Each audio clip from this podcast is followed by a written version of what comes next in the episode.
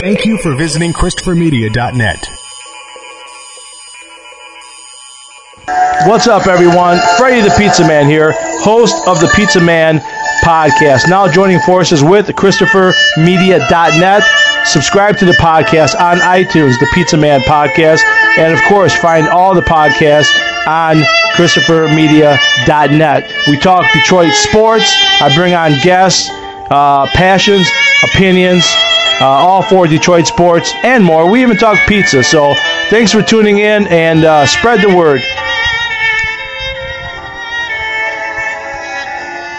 Christopher Media. Let's make some noise. Welcome to Sporgy, the show that gives you half-ass sports fans giving their half-ass opinions. And now, here are your hosts. Number 97, I'm Chris. I'm Rich. I'm the Iceman. Who's 97? Rich. Jeremy Roenick. There he is. I knew it. When he left Chicago, went to Phoenix, and then went on to play other places as well. He always stayed with 97. Mm-hmm. Jeremy Roenick, the subject of the best shit talk ever from Mr. Patrick Waugh. If you want the football player, it's Geno Atkins.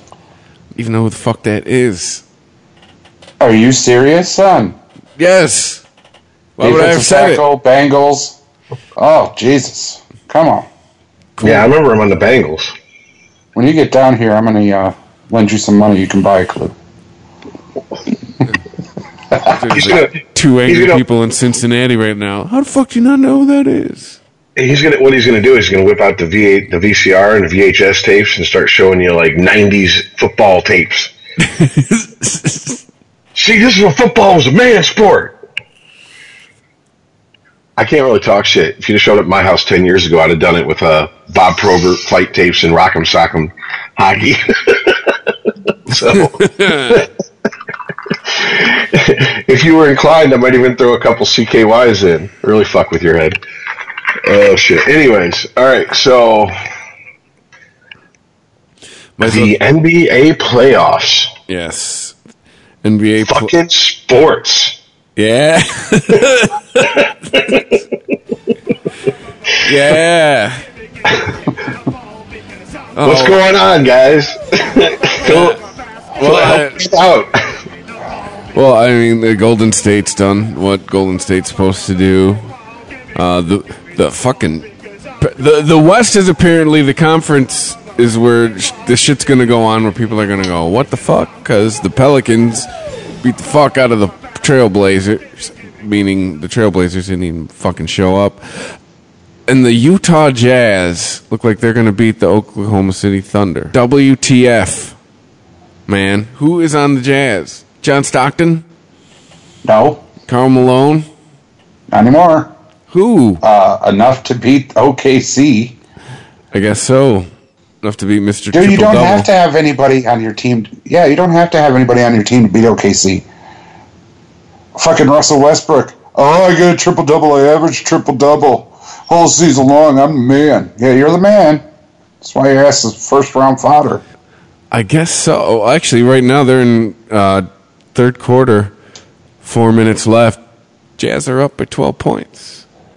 So by the end of this podcast, we're going to know whether or not the Thunder are still even in the fucking playoffs. Well, that's what I was trying to explain to you, Chris. You can't be the fucking ball hog and then expect to win a game. That shit doesn't work. You're not Michael Jordan. And, uh, you know, unfortunately, you're not LeBron James. It doesn't work that way. How's that Not commercial Kobe go? That's not how this works. That's not how any of this works. You're not Kobe Bryant. His last game in LA. or another team was passing to him. They were too. I have to find out who the hell is on the Jazz. Uh, let's see. Rudy Gobert. That's the biggest name I've seen so far. Man, there ain't nobody in the. Fu- fu- Are they like? Is this the Moneyball version of basketball? Tony Bradley, Alec Burks, Jae Crowder, Dante Exum, Derrick Favors, Rudy Gobert. Uh, That's like they're starting. Like they, Hang on a minute. The, uh, Rubio, uh, Crowder, uh, Ricky Rubio. pull it up. Mitchell is uh, in the top running for rookie of the year. That guy is like disgustingly sick, and he's a rookie. Oh, by the way, there is a Stockton on the Jazz. So, uh, awful lot of white guys in this team photo. just, just putting that out there, Utah. Come on, Utah. It's the Utah. whitest state of the union. Come on, Utah. Oh, Jonas Jerebko, Piston fans, remember him? Uh, sure. Yeah, but they're about to beat the Thunder in the playoffs. So, who fucking knows? But I mean, it's just it's is this just going to just hand the West to Golden State pretty much? I mean, yeah, Houston looks like they're going to beat uh, the Timberwolves. I mean, that's what it boils down to. That's what it was always going to boil They're also playing at this moment, and they're up by like eight or four on the Timberwolves. Six and a half left in the third. So yeah, and in the East is Toronto. Apparently not uh, rolling over the Wizards like we thought they were going to. Right, but with uh, hang on a sec. With Utah and OKC, dude, you were asking who's on Utah. Look who's on OKC, dude. You got Adams, Paul George, Westbrook, duh, Anthony. Uh, I, I could do this all night with these people, and to look at the scores right now, Russell Westbrook has 25 points. That's as many as the next two top scorers combined. Stop it. You cannot ball hog in the playoffs. That's not how that works. You're going to lose. If you switch over to the box score for the Jazz, the Crowder's the top guy with 23, but there's also 14, 13, 9. You know, from other people. I mean, if you don't include your team in the playoffs in the NBA, you're going to lose. Well, I guess I'd want to see Westbrook's box score for the whole series because I mean it's you know if you're seeing the closest of 14 and 13, the other guy's got 23. I mean that's not that far off from the same statistics on the other side there, Chief. Mean, one guy is always going to shine. No, dude, I, I just said that. There, Russell has as many as the next two top scorers combined in that game. Yeah, so one's Right got 12 and one's got 13. So they're like a point or two off from the other side. A pointer. T- what are you looking at? I'm going by the numbers you just told me. All right. what? You just you just all right it yourself. All right. Well, this is silly. So I guess let's just move on.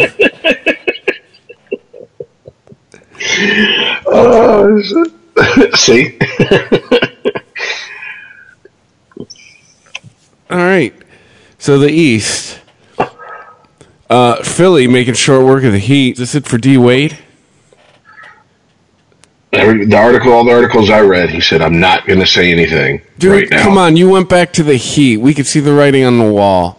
Well, he's a free agent. Him, Udonis Haslem, both are a free agent coming out of Miami. Chicago sent you back to the Heat. There's a reason for that.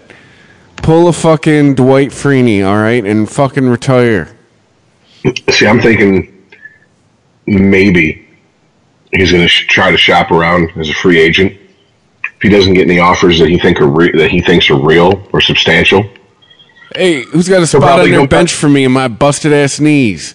he'll probably go back to the Heat and say, "Can I sign a one day contract?" And you know, it's basically so he can retire as a member of the Heat. That that'd be my guess. What's going to happen? That's if no one's dumb enough to give him a contract. Ah, let's put me in the Ring of Honor. We'll have Dwyane Wade Day, bobblehead night. It'll be fun. Pretty much. I mean, I.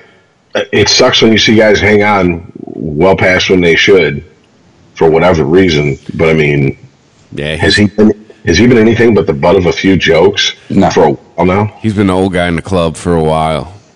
So Like what you're still doing here, bruh. Sure. Showing the young bucks how to get down. But uh, yeah, and then uh, Boston. Apparently, Milwaukee Bucks not as uh, easy to get through as you'd think. Well, I mean, they are easy to get through, but as we pointed out last show, Boston's old and busted right now. Okay, as you pointed out last show, don't bring me into this. And then didn't they just pick up uh, Kawhi Leonard somehow? Which I don't understand. Like, let's let, let me look this up real quick. Because I swear I saw that this morning. Uh, oh, was that some dumbass writing an opinion piece? They Yeah, trying to kill 'cause- time. God damn it! Yeah, it's uh, it's a bunch There of rumors. it's a bunch of articles with um, should should should Celtics offer this hypothetical trade, but this would be in the off season. Oh, god damn it. Stop filling up my fucking smartphone with bullshit. Four letter network. God damn it. Okay, so anyways, fuck all that. So yeah, I still see them beating the Bucks. I still see them coming out of the East. I don't see any. Who do you see beating the them, Iceman? Who's beating the Celtics? Oh, that's right, Philly. We we did this last week. You still on that Philly bandwagon? You still drinking? You still putting that Philly cheese sauce and everything? Hello? And Oh yeah, it's called a mute- it's called a mute button, nice man. Ah. yes, it's definitely going to be Philly. They're not making it past Philly. I'm eating the cheesesteak. Even if they beat Philly, I'm still eating the cheesesteak. I don't give a shit. up until they meet Cleveland in the conference finals, then he's going to be eating Cleveland Steamers. I will never, ever, ever, ever, ever eat Cleveland anything. With failing LeBron James. Even if I lost a bet, be, beware. I will welch on the bet. Not eating. but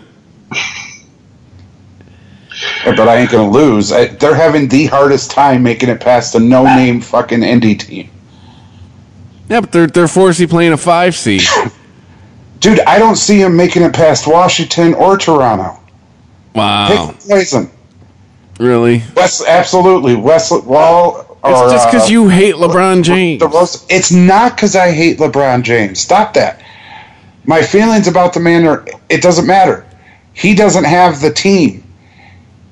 He threw everybody he had out, brought in whole new people, and it, they're not even close to gelling. Finished first in his division. What? They finished first in their division. We went over this I'll- last week. They I'll clap and, and pop champagne corks for that? I, what do you want from me? but that's what they're supposed to do. That's what they did. You got first. You went to the playoffs. Any sports fan knows what you do in the regular season just gets you to the playoffs. Playoffs, whole new season. Yeah, that they're winning. They're up three to two. Brown just hit a the- buzzer beater tonight, man. Against a nobody indie team other than Victor Oladipo. Tell me somebody on on Indy. Uh, Is Roy Hibbert still playing? I know Paul George used to play there. yeah, now he's getting his ass kicked in OKC. Going, Russell, pass the ball, pass the ball, Russ. All right, cool. So NBA playoffs. Let's move on to the NHL because I mean it's re- we've talked about what there is to talk about, and I just don't want to go round and round like we did last week on the same shit. So I mean, we'll we'll know by next week. I mean, who's who's going to be playing for the conference finals? So stay tuned. Uh, so the NHL, but that shit got interesting since last week. Weren't we all last week uh, pretty much writing the Capitals' obituary? Yeah, it looked like it. Looked like the Capitals did their infamous shoot themselves in the foot, but they righted the ship. Of course, now they get to play the Penguins, so That'll be fun. Hey, as long as it doesn't go to overtime, they got a chance.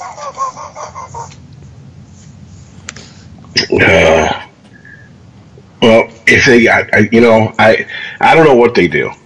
Like I said last week, they've, as far as this window has been open for them,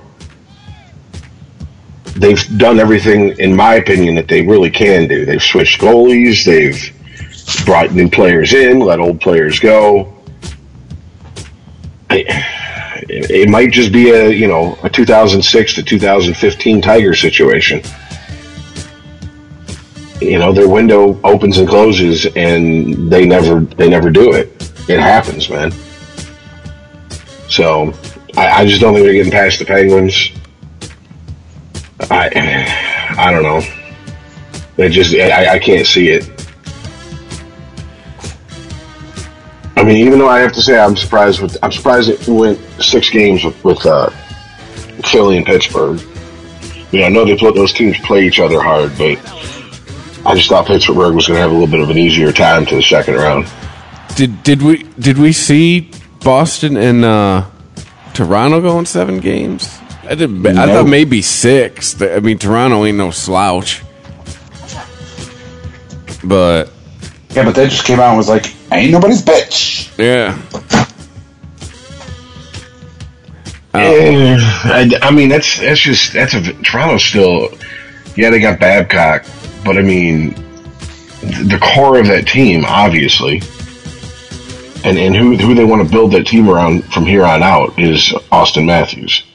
He's a he's a younger guy, and I mean, it's pretty rare for no even if they go on to become star players, Hall of Fame players, to win right out the gate. I mean, it's almost it's almost it's in like hockey. It's like you got to get your ass kicked a few times before you learn to win. So I I don't know. I I guess I wasn't expecting Toronto to. to I, lose to Boston, but I mean, I didn't expect them to go very far. I didn't expect them to go get to the conference finals or get to the, the cup finals, and now the Bruins got to play the Lightning. Yikes! which is yeah.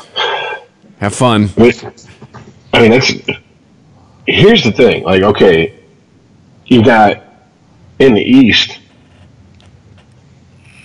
Out of all four teams left, I'd rather see Boston than anybody else. I don't want to see the Penguins. I don't want to see the Capitals, and I damn sure don't want to see the Lightning. So, Lightning is they're set up. I mean, it's it's all on them. They're number one seed. Boom, go right through Boston.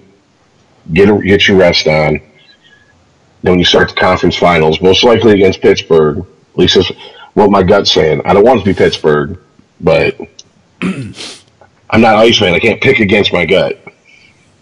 Yeah, I mean, with what with what's left, if you really just go based on just how it's been all season, it's the, your final four should be Tampa Bay, Pittsburgh, Nashville, and Vegas. And let's let's not be intellectually dishonest here.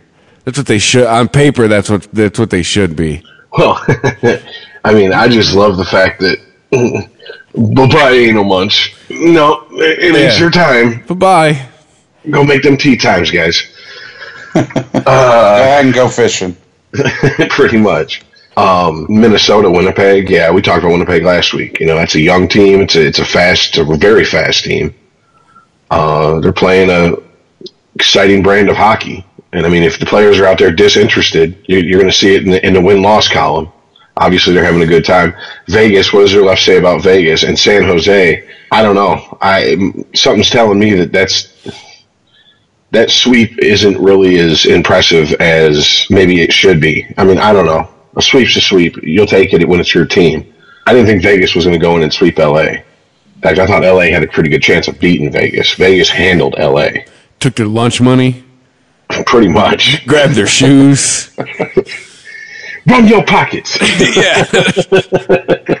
so I said, man, they should have named them the Vegas Hitmen, Vegas Enforcers, or something like that. Uh, my my final four is uh, Nashville, Vegas, Tampa, and Capitals. You have faith in Washington, huh? It's not that I have faith in Washington. I was just watching a little bit of it, and if it goes into overtime, well, then I lose because whatever for whatever reason, and, Rich, you called this, the Caps can't win in overtime. I think there was like four games, three games in overtime, and they won one by sheer luck. So it's it's weird. If they go into overtime, I lose. this is just this is just a theory I've had about overtime hockey in the playoffs for a long time. Is that it really shows you whose nerves are made of steel and, who, and whose aren't on both teams. And going by the Capitals' records this season in playoff overtime games, yeah, their heart pumps Kool Aid the minute that fucking overtime is on the board. I mean, it's you're not nutting up. You know, It- it- Right. next next goal wins it. You should play like it's the last game of your fucking career and your ass is on fire. Right. I mean, it's uh, that's why that's why I say I can't I can't in good faith pick the Capitals and Pittsburgh. Pittsburgh. Pittsburgh fans are like, I swear to God, they're like a bunch of Bill Belichick's. They find a way to act like, even though they're the, the, the favored, heavily favored team most of the time, they find a way to act like they're the underdog. And I think that team's walking around with a chip on his shoulder saying, oh, yeah, oh, big deal. We repeated. They're, they're not going to give us any respect till we three-peat. And it works with that team. You know, who they take their cues from? Little Miss Sidney, you know, Mr. Oh, I'm going to fall down when no one touches me and then get up and cry until fucking they make a makeup call in my favor. So, Well, I mean, what it works for him. They need It to does. establish a red card in hockey. Just give them a red Nope. card. Go to locker It room. It does, man. It works. It and it, it works for the Patriots. Some some teams can pull that off. That you know, oh, everybody hates us. Shit. Other teams relish the role of being the bad guy. Like think about it. We had teams like that here in Detroit. Oh, the bad boys love being the bad guys. Loved it. Remember the going to work Pistons? If it ain't rough, it ain't right. Yup. think in fact, I think the, during that going to work Pistons era was the first time I ever saw a sign on live TV that said "I love it rough, rugged, and raw." We're talking about basketball, damn it. Some like five foot, hundred pound white chick. well, yeah, well, no, yeah, that's what I'm saying. I was like, uh, in what context? you, you know what? You know what? Uh, if you watch the NBA final or NBA playoffs this year, there's a lot of similarities to the bad boys and and them now. It's like they're trying to make the NBA look a little like hockey. A fight breaks out in the middle of nowhere. Oh God, here we fucking go again. Bringing back shit from six months ago. Six months ago. What the fuck are you talking? It, NBA playoffs. What fights have there been? now. Really? There ain't been enough to make the news. Dude, yeah, there has. Russell Westbrook last game got fined. We type in NBA playoff fights. Russell Westbrook should be your first hit. The, the top 10 fights of the 2016 NBA playoffs. Seven greatest brawls in NBA playoff history. NBA fights playoffs 2017. Let me, let me get the news tab. See, this is the beauty about NHL, about hockey. There's actually sites that are like hockeyfight.net. You go to and it breaks it down literally game by game. They have the clip of it. You get to vote who do you think won.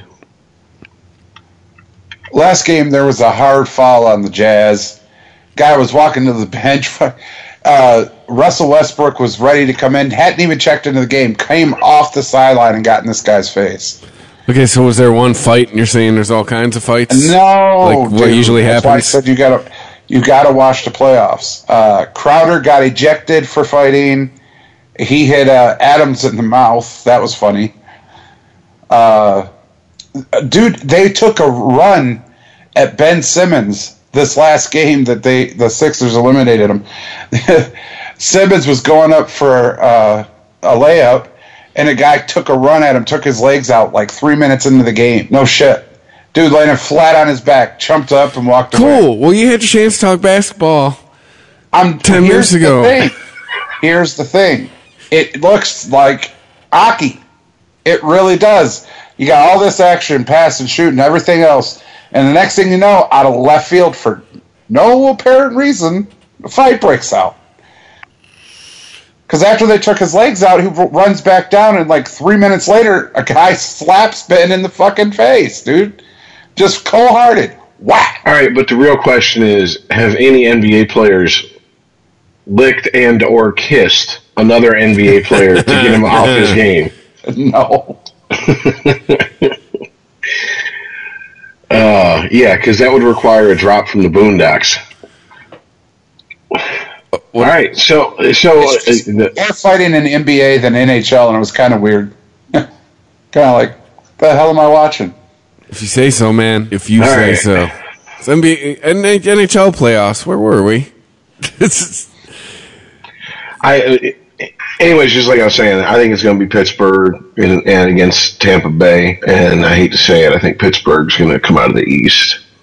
And I'm just going to fucking go with it. I'm just going to go with the Knights coming out of the West. Man, I'm really the way Boston was playing the last month of the season. I'm really, I'm still pulling for Boston. But you just got took seven games by Toronto, and now you got the Lightning. If Boston gets to the to the next round, they're just they're just gonna get fucking. They're gonna get eat up by their next opponent because the Lightning aren't gonna fuck around. The Lightning are gonna take it to them. No, and this is this is the beauty of playoff hockey. It is not a sprint to the finish line; it's a fucking march, and everybody's playing fucking hurt halfway through the first round. So everybody's nursing something, and it's just you have to fucking. What team's going to get out there and grind it out more? And it, you know, all the cliches you could throw out there do fit. I mean, remember what was it? Uh, oh, Earl, do you remember the guy from? I want to say St. Louis, the defenseman who took a puck off his foot. No. The uh, the, ser- the series that went to, to Game Seven, triple overtime, where Yzerman scored the winning goal, the ni- '96 series, and they had to literally tape his foot up, stick it in his boot, and his skate, and say, "Don't take it off." You you know there's only one St. Louis defenseman that I cared about, Al MacInnis. Well, it wasn't McInnes, but I can't remember off the top of my head. But I mean, shit like that. You know, we're gonna numb it up. We're gonna tape it up ridiculously tight. We're gonna stuff it in this skate. Don't take the skate off because when you do, it's gonna swell up on you for a day. Well, I mean the the injuries that the hockey players play with are infamous, dude. That people will come out of the locker room and and have stitches in their face. Yeah, the, the- Your the- line gets called, you hop over the wall. yeah, the the stereotype of the missing teeth hockey player. I've seen some guys spitting chiclets on the ice and then just miss a shift, if that. And I'm like, uh, they probably just went back there. We're like, we got to get the gums to stop bleeding. Then you can go back and play. but yeah, I honestly, I and this is just reckless, pure bullshit speculation, homerism on my part. I kind of want Tampa Bay to win the cup, and the reason for that is maybe then Yzerman will have nothing else to prove in Tampa. Come home, Stevie. Mm-hmm. That's just pure Red Wing homerism right there. I'm drinking that fucking red and white Kool Aid. Got the recipe from the Iceman. Oh yeah. but it's, it's seriously, I mean, that's as selfish as that is. It's like fuck Ken Holland for two more years. Fuck out of here. That's a bunch of horse shit. No, that was just uh, we have to give him an extension. We cannot let our GM not have a contract and still show up for work like Milton from Office Space. like, here's two year contract. Understand if Yzerman at the end of next season goes, I want to come home, you're gone. Just understand that. I don't know. I'm still like I used to be. I, I want to see some somebody new win. Pittsburgh's been there, done that. Uh, Tampa, been there, done that. Nashville tried. Why do you hate winning? I don't hate winning. I just like change. I like surprise. I like what the fuckins. So, So I would like you the see- 1999 Ravens would win every year. Somebody No, like no, no, that.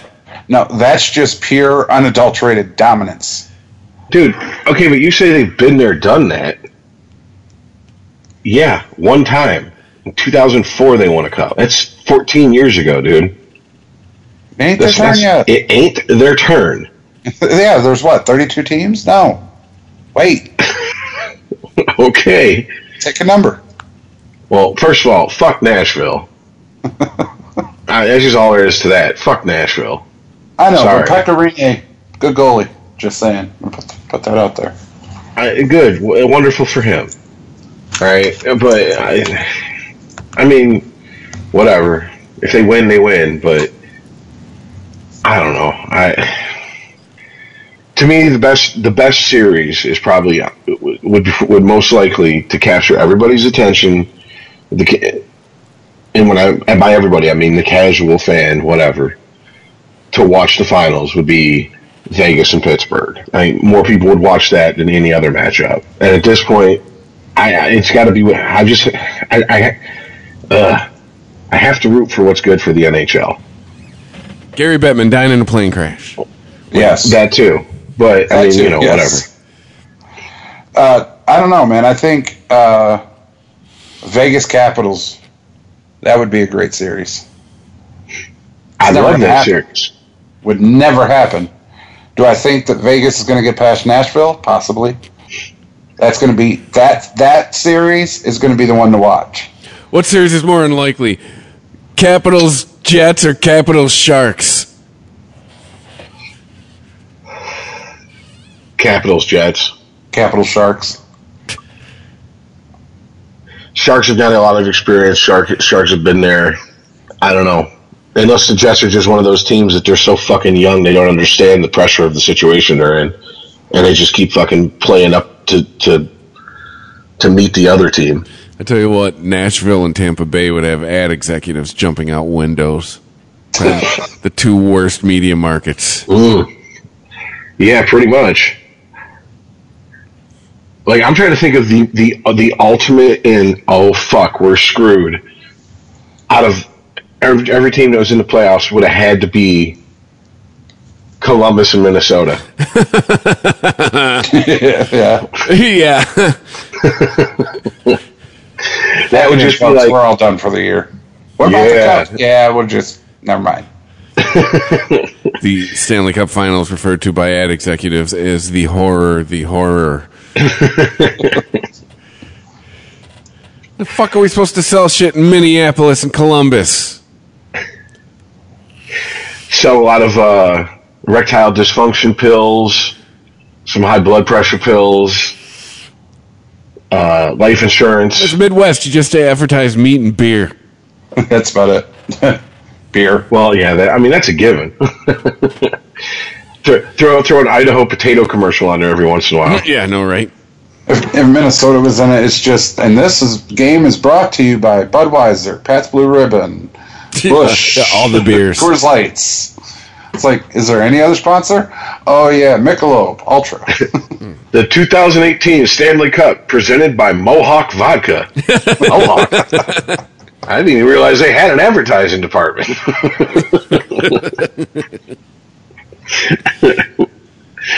Oh shit. Oh yeah, that would that would have to be the worst one. But yeah, I don't know. Um, I it's isn't it pretty much? I know. Did you write it down, Chris, or is it pretty much how we called it going into the second round? Because we only did the first round that one week. Oh, I did. I did. I did. I did. Uh, let's see here. Damn it. Oh, I got your mistakes. Uh, Those pesky those pesky facts getting in the way of his his stories again. No, it, it is, but it's the the fact is the one that's making me go, damn it. Because the only one I missed was Toronto, and I called that because of Belfour, and they were one game away. Fuckers. I love the strategy of this number one hockey fan on the podcast. which, by So the way, you pick- dipshit, you called Boston. You didn't call Toronto. That I should have called, but what? You called Boston. You picked Boston. I don't know what the fuck Oh. you're talking about. Never mind. Yeah. Amy. Uh, Both you all you two picked the first round perfectly. I picked Anaheim, but I have everybody else. So Oh, I picked the Sharks because of Belfour. Thanks, Eddie. So he didn't play, whatever. just whatever. Just hasn't played on the team in two decades. I know, right? Like motherfucker, there are people walking this earth And who were say this- sperm cells the last time he played, and anything to do with the Sharks. don't try not to hurt your feelings here, Iceman. But uh, he also doesn't know you. Eddie? I met Eddie. He doesn't remember, but I met him. Be peeping through his window and shit. Pulling a George McFly, hanging off a tree branch. Oh, Eddie wears boxer briefs. I gotta get me some of those. Just tell mommy it's a big bird. Jesus God. All right. Well, I uh, mean, next round. I mean, I mean, we pretty much called it, didn't we? Yeah. is that Except what we're all going for- with? Eight, well, except for Iceman, he says the Capitals. All right. So let me. I just think Philly put them through the ringer, man. Well, that's don't dude. Those teams are going to play each other tough like that. They're in-state rivals. Right, but now they got to go against the Capitals. Yay for limping past Philly. It doesn't get any easier, is what I'm saying. I, I am right there with you. However, I if anything I've learned to err on is the side of what has history shown me. Until it shows me something different, I'm going to go with what's most likely. Hey, you know, Okay. let him pick. Let let him let him pick the Capitals. No, I'm just saying that I, if after watching, I actually watched it. If if they make it to the Cup this year, I will have a newfound respect for Pittsburgh. Well, I have respect for them. I just don't like them. There's a difference. It's like the band Rush. Kinda. It's like being in the military, you know. Here comes that butter bar fucking wet behind the ears boot motherfucking second lieutenant. And you're like, okay, yes, sir. You know, you got to respect the rank. You don't have to respect the man. I respect what they've done. I don't respect how they've done it. They don't play a brand of hockey I'd be proud to be a fan of. Don't get me wrong, I'd celebrate a cup win, but I wouldn't be proud. be, be like my sex life. I celebrated I had sex, but I'm not proud I had sex with her. All right, so so moving on from the NHL playoffs, uh, let's we're, we're moving into the baseball now. I think Rich, you had a couple things. Oh, well, yeah, the Matt Harvey saga continues in New York. Yes, the the Dark Knight himself. Ah, good lord! What was what was it? it he, he's four games. He's zero and two with a six ERA. They move him to the bullpen. Dude, you should be happy you're still on the team with those kind of numbers. You know, they move him to the bullpen, and according to Anthony DiComo of MLB.com on Pro Sport Reporters, he laughed and said, "No chance, zero chance. I have nothing to say to you guys." When I asked why not, he said, "Because I don't fucking want to." So, as usual, Matt Harvey, keeping it real and classy. Hey, if you just got demoted at your job, would you want someone that's put microphones in your face? How do you feel about this? I think it's a bunch of bullshit. Most people would say. No, I absolutely. I mean, absolutely. It's just he's had issues before. He seems to be a that type of that type of person. And I mean, if you get the job done, I guess you can be aloof, acerbic, and abrasive. If you don't, now you're just being kind of an asshole. I mean, he could have just said no comment. I mean, uh, but whatever. Uh, Look, ultimately, this is just a comment on, you know, hey, look, I understand being pissed off and frustrated, but not all of us work jobs to where people who keep our names in the front of people's minds, we can just say, you know, because I don't fucking want to and, and, and be an asshole to them. You know, if you work in customer service, there's no reckoning, day of reckoning for customers. When they come in, we're like, what up, cocksucker? you want to look at, you're in here three, three, four times a week. You want to look at the menu and see what you want today? You know, Useless yeah, fuck. you don't you don't really work at Dick's. Ex- Exactly. You ever heard of that fucking restaurant? You walk in and they're just like complete assholes to you. Oh yeah, The yeah. fuck do you want? Went to the one in Cleveland. Had a good old time. Fucking. I was like, they made Rich several job offers before he left. we like might the, have taught hey, we like the cut of your jib, fuckface. you want a job? I might have taught. Might have taught our waiter a few new insults. like the, the one- the one that really comes to mind. He was like, I mean, I, he laughed and he goes, "I like it." Pretty sure I'd get fired even here for saying that. Damn, you can, you can go too far at the restaurant where you're allowed to be a dick. Well, once it gets into you're tell you're telling them to do a sex act enthusiastically, yes. Uh, You know. Man, how, man, how do you keep being a dick? R rated. You just well, I mean, it was funny because Well, I guess comics figure it out, right? Well, I mean, one of my buddies showed up and he he got in the big way of talking, and he caught the attention of a female waitress two tables over. He was talking shit so loud and being a jackass, and she come over and put a big ass dunce cap on his head that said, "My right arm is tired," and I was like. I was like, that's about right. Just walked away. so I think it's all in the context, but I think a, a, a waiter telling the wrong group of people to tongue fuck his shitty asshole would probably get him in trouble. So, yeah. Nice. It'd have to be someone along the lines of like a group like us walk in where he's like, oh, these guys are unoffendable. it's it's not possible. So Yeah, see, so maybe you know a new career for Matt Harvey once he leaves baseball. if he doesn't, You buy Yeah. Dick's franchise. open a string of them in New York and just Yeah. hire New Yorkers. yeah, exactly. What do we need any training? Where were you born? Queens. You're good. Fact, you You want to be a manager? job? Yeah. you want a job in the HR department? Let me guess. Mets fan? Yeah. Shit, we can get you to regional manager here soon. yeah. oh, you root for the Jets? Oh, let me tell you about our executive training program. exactly. Oh man, Oh shit! But no, man. I mean, come on now. You know, he's. If I remember correctly, it wasn't a couple of years. It, it's since we've had the show. It was one of the first episodes. He pulled a disappearing act, like just didn't show up at the ballpark. yeah, I remember we talked about that last year. Mm-hmm. I mean, this is, uh, dude. I get it. I, I understand disappointment. I understand the heat of the moment. You are a professional fucking athlete, though. You can't have temper tantrums like this.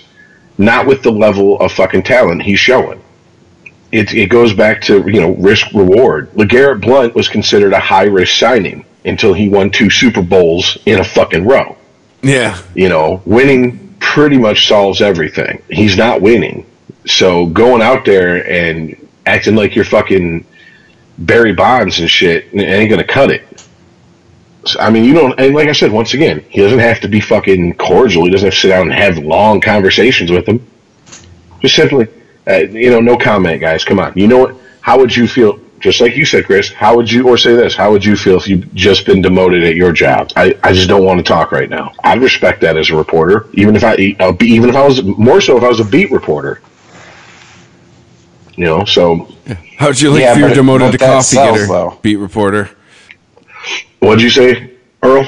Yeah, but that sells. And Well, pissing them off even more is going to sell even more. So Well, they're going to do it. Feeds into the the Matt Harvey is an asshole narrative. We're Well, talking you- about it. There was a story published on it. Oh, well, I mean, yeah, but Earl is right. It does sell. Does it does get people doing just what we're doing? Talk about Yeah. it.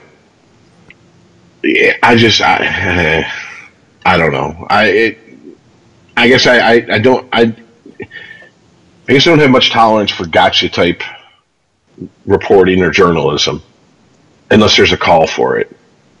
And you you know he was going to be salty. If you're a, if you're a beat reporter, if you're there day in day out, even if you're not, even if you're just a fucking New York sports reporter, you know this guy's reputation. Uh, You just just bought that shirt.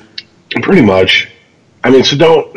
Uh, Yeah, it's it's like, it's like people that go out into the wilderness and then like fuck with grizzly bears, and when they get attacked, they're like, "Oh help! The grizzly bear's doing grizzly bear shit." The fuck do you think it was going to do? It's a grizzly bear. You- What do you think it's going to go? Hey, boo boo! No, it's that's fucking cartoon, stupid. hey, give me that picnic basket.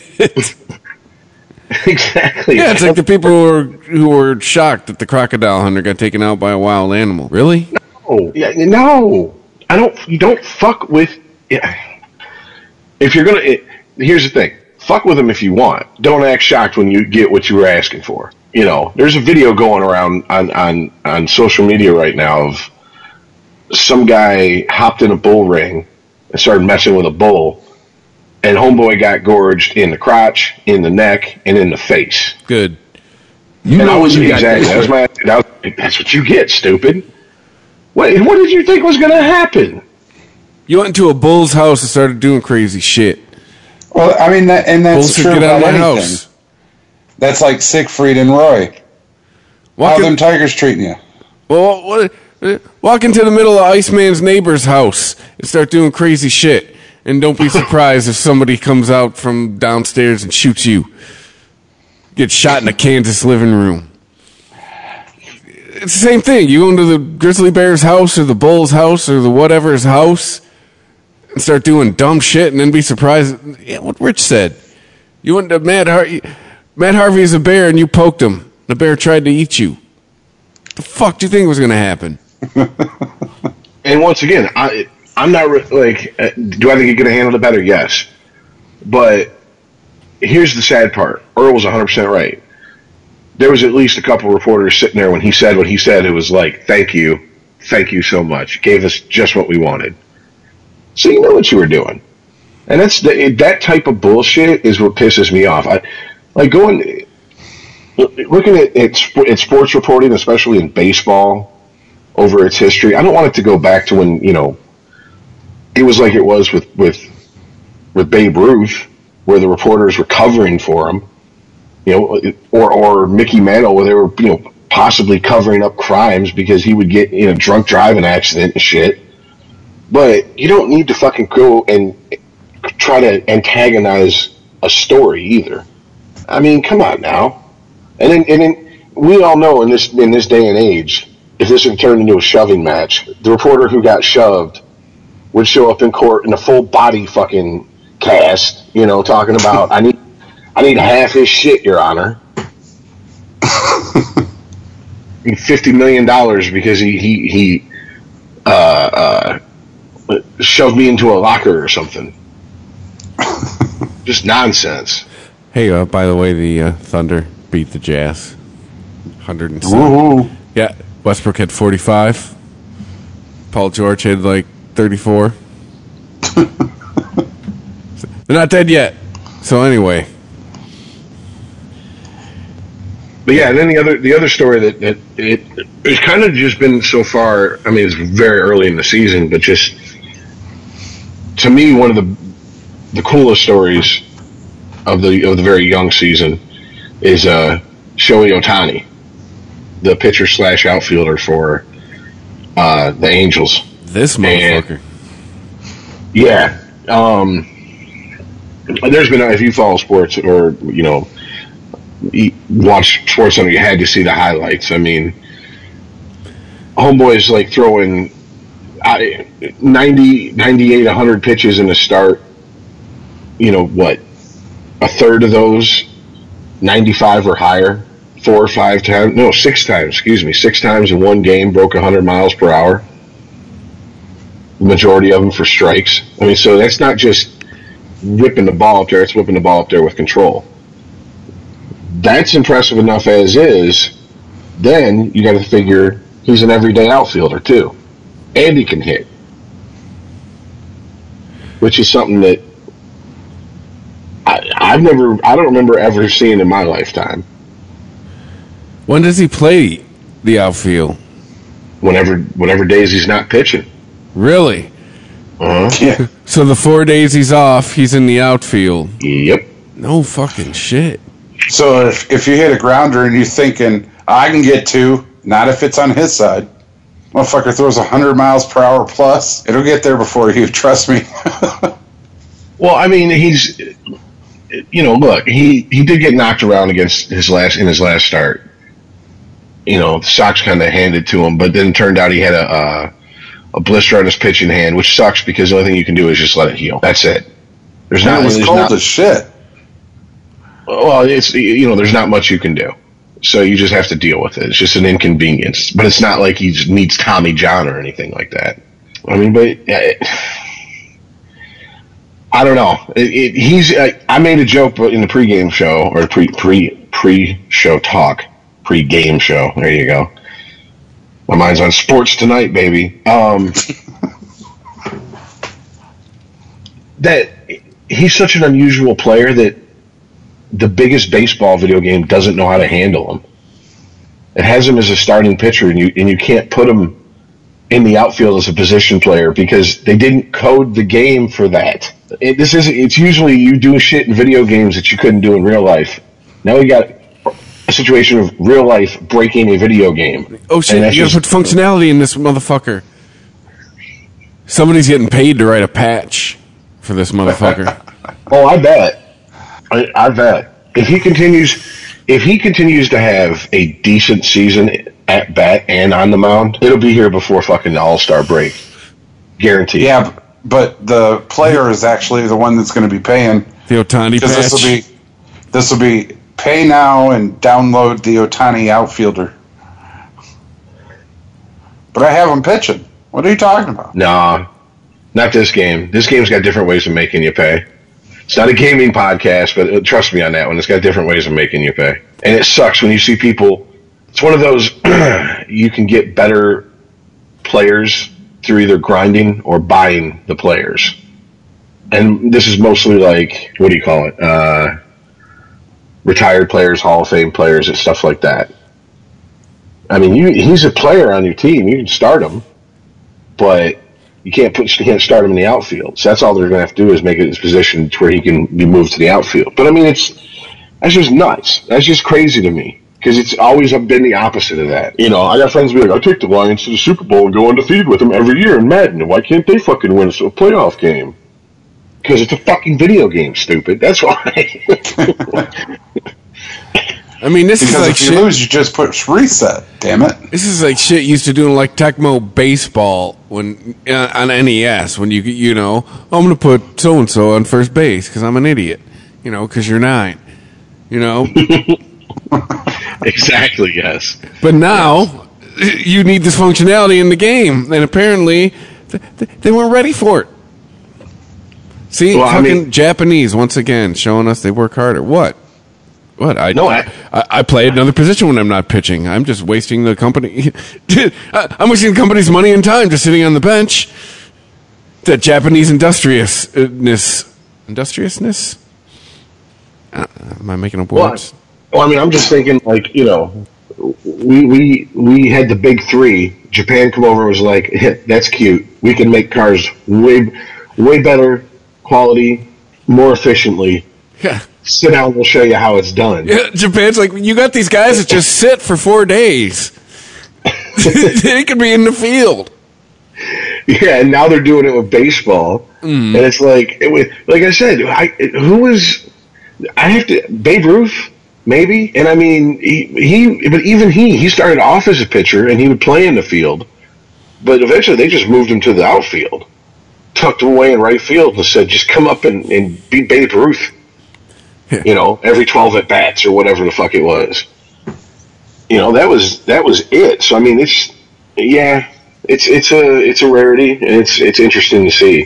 One of the more interesting stories, like I said, to come out of the uh, the early part of the season. I mean, because if the videos are all over the internet, if you can find them, look them up. I mean, he is spotting 101 miles on the outside corner to a left-handed batter. I mean, just painting the fucking corner with it, and he's sick. It is fucking sick. I cause that you know what that means? If that motherfucker drills you, that's where he wanted the ball. Mm-hmm. You pissed him off. That's what that means. Yeah. Which you know, hey, we don't. I don't know. Maybe he does have that streak in him. You know. Maybe after someone bat flips him next time he comes to bat, the ears hold motherfucker. Yeah, well, here's the bad part for Ohtani. U.S. baseball has something that uh, Japanese baseball doesn't have. Carlos. Are you throwing at Carlos? Who? You don't remember the movie? Major League, like, 5 or whatever the fuck it was? no, I just sorry, dude.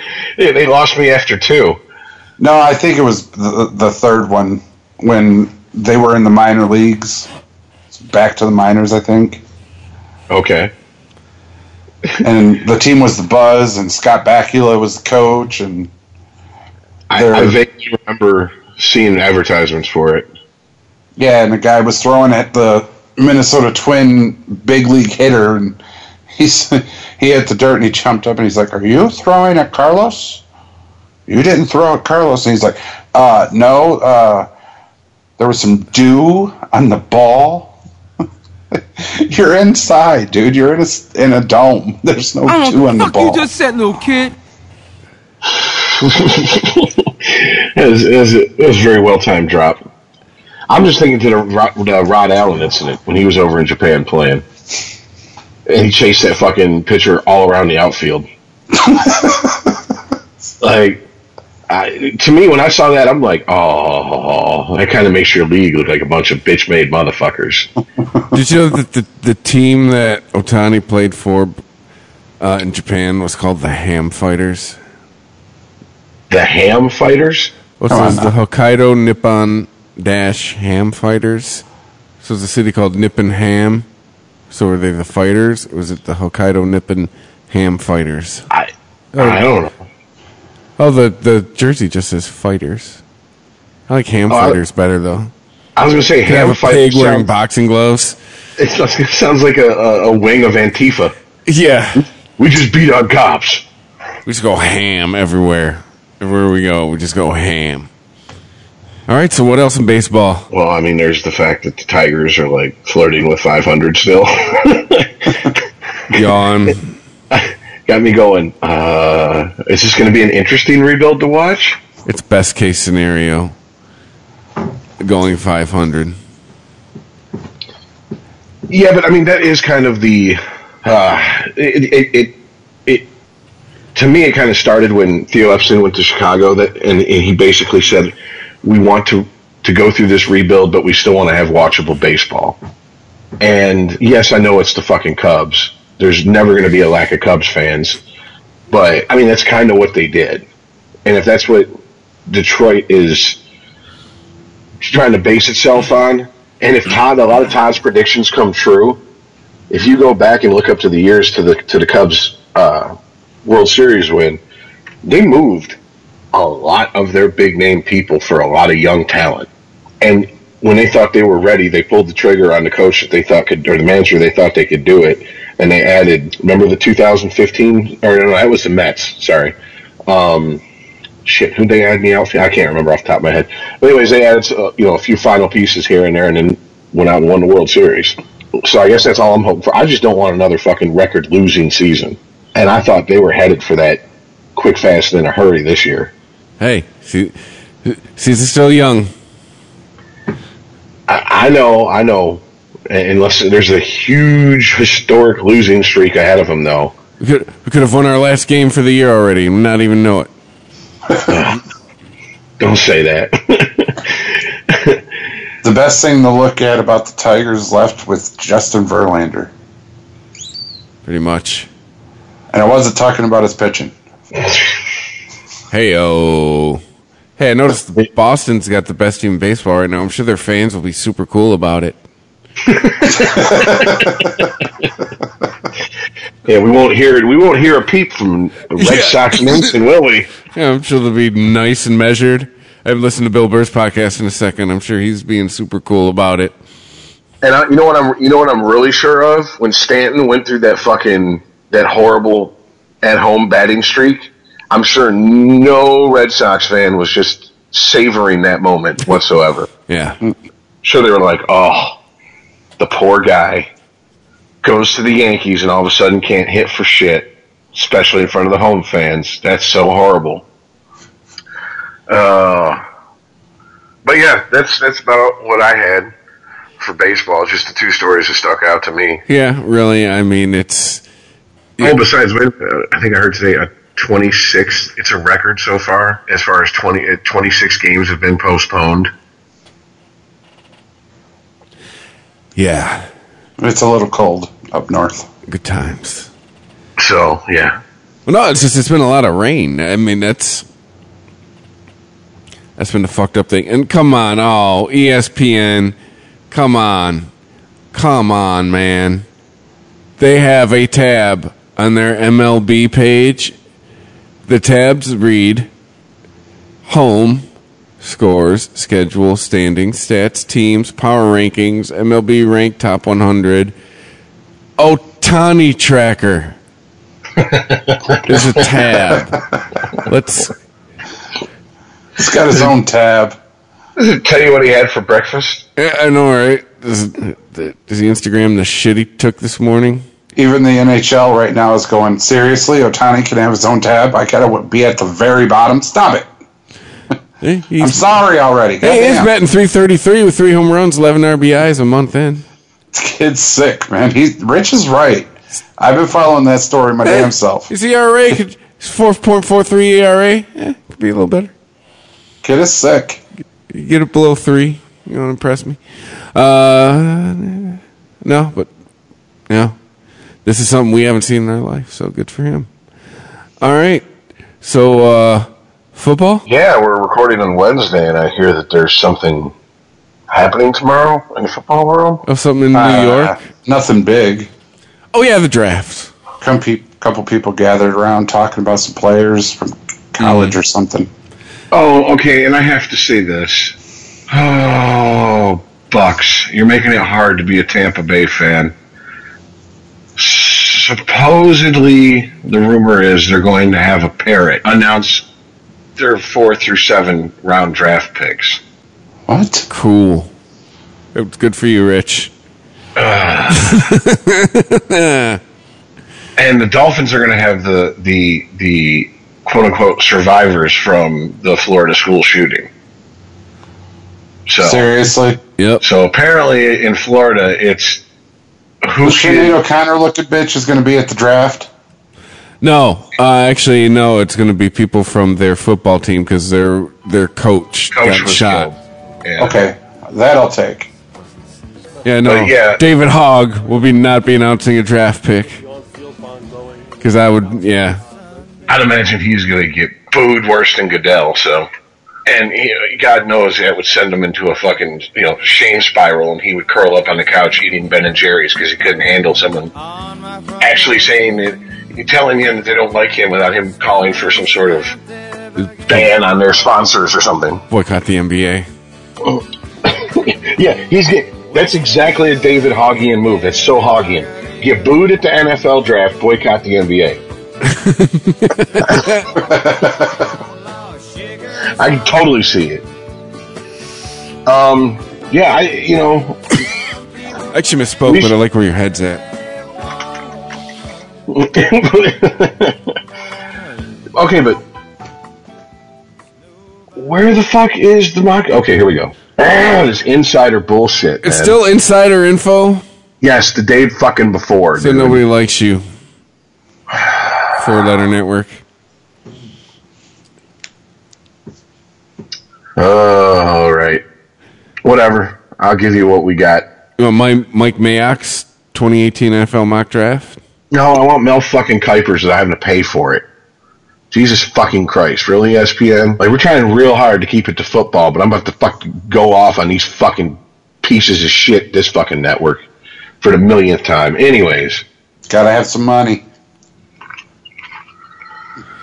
okay, so he's got he's got he's got Josh Allen from Wyoming going to Cleveland at one overall. Josh Uh, Allen. His commentary is it's going to be a quarterback year, and Allen has the tools to be a superstar. He's the top quarterback on my on my board. Ooh. So he is pretty damn confident that Cleveland's going with a quarterback, which is interesting.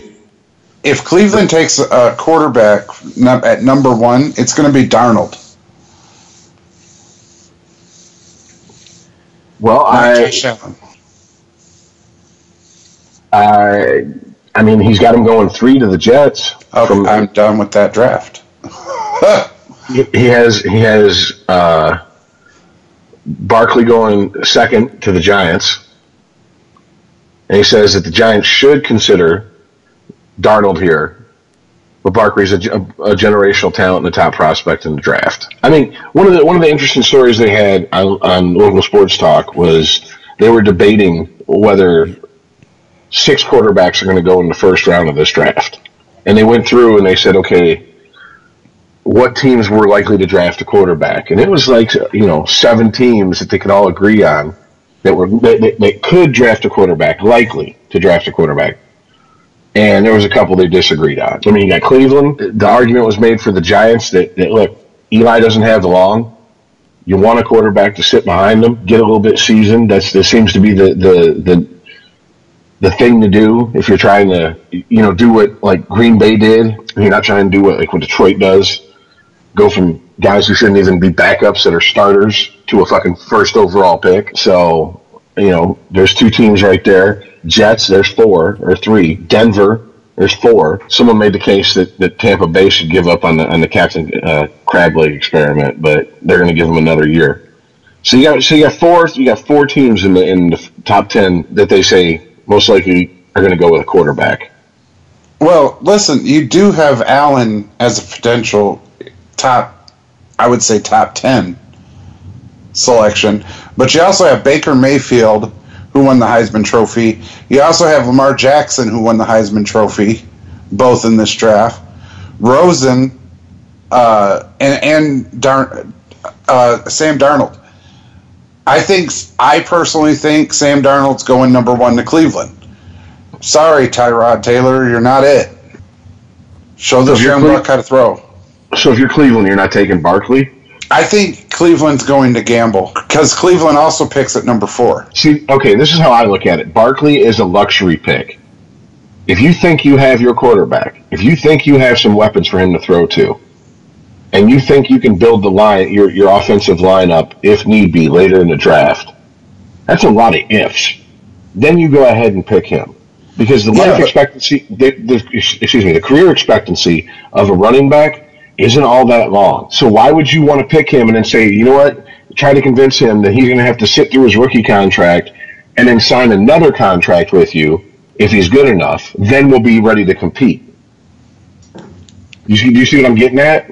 No, I do. But Cleveland did the trust the process thing that uh, Philadelphia did, and are coming into this draft just on fire with the trade moves that they've made, the draft picks they've had. Uh, quite honestly, dude, Cleveland is going to be a force this year. I'm writing that shit down. You just said Cleveland is going to be a force. They are. Eh. Okay. Look, I mean, the perfect, the perfect, to me, the perfect draft for Cleveland goes with the number one pick. They get whatever quarterback they, they, they want. And then Barkley falls to number four. And they get him then. uh, uh, two out of the four picks is Cle- of the first four picks is Cleveland. If I'm their GM, I pick Barkley first. Now that's going to leave the Giants and the Jets to pick a quarterback. I would say Sam Darnold would go to the Giants and Josh Allen goes to the Jets. That leaves Baker Mayfield for me. And you want him over Josh Rosen? That see, that's my tie right there. It's Josh Rosen and Baker Mayfield. They're they're right for me. They're ranked the same. You can't go wrong with either picking either one of them. You can go wrong by not taking the quarterback first because there's better quarterbacks than them. But those two are equal. I mean, Kiper's take on him is that he's NFL ready if he stays healthy. And I mean, do you really want to? I don't know. I, if I'm Cleveland, you have to, to. In my mind, you have to go with it. If you if you think your quarterback you want out of all of them is not going to be there at four, you have to go with the quarterback you want. Odds are he's going to be there longer and have a longer career. And if he's good, then I mean, there's your cake, and you get to eat it too. I mean, I don't know. It's I mean, it, and this is all dependent upon Barkley's not going to come into the fucking league and shit the bed. And what I about mean, DeShone Kizer? Is he just automatically warming the bench? Does he fight for the spot? Do they ship him off somewhere? Like, Kizer's gone. like is he already gone, or is Yeah, yeah, he's already gone. I mean, who did they who did they trade for in the offseason? Cleveland. Yes. Landry, uh, Carlos Hyde, uh, J- Javarish Landry, uh, just off the top of my head. no shit? Yeah, Kizer now plays for the Packers. Good for him. Okay, so yeah, Cleveland needs someone to throw the ball. They have to pick and they. Um, I think Tyrod Taylor is another one that they draft or they traded for and got. Uh, they're getting Josh Gordon back. Put down the weed, Josh. you can make a big difference this year. Serious.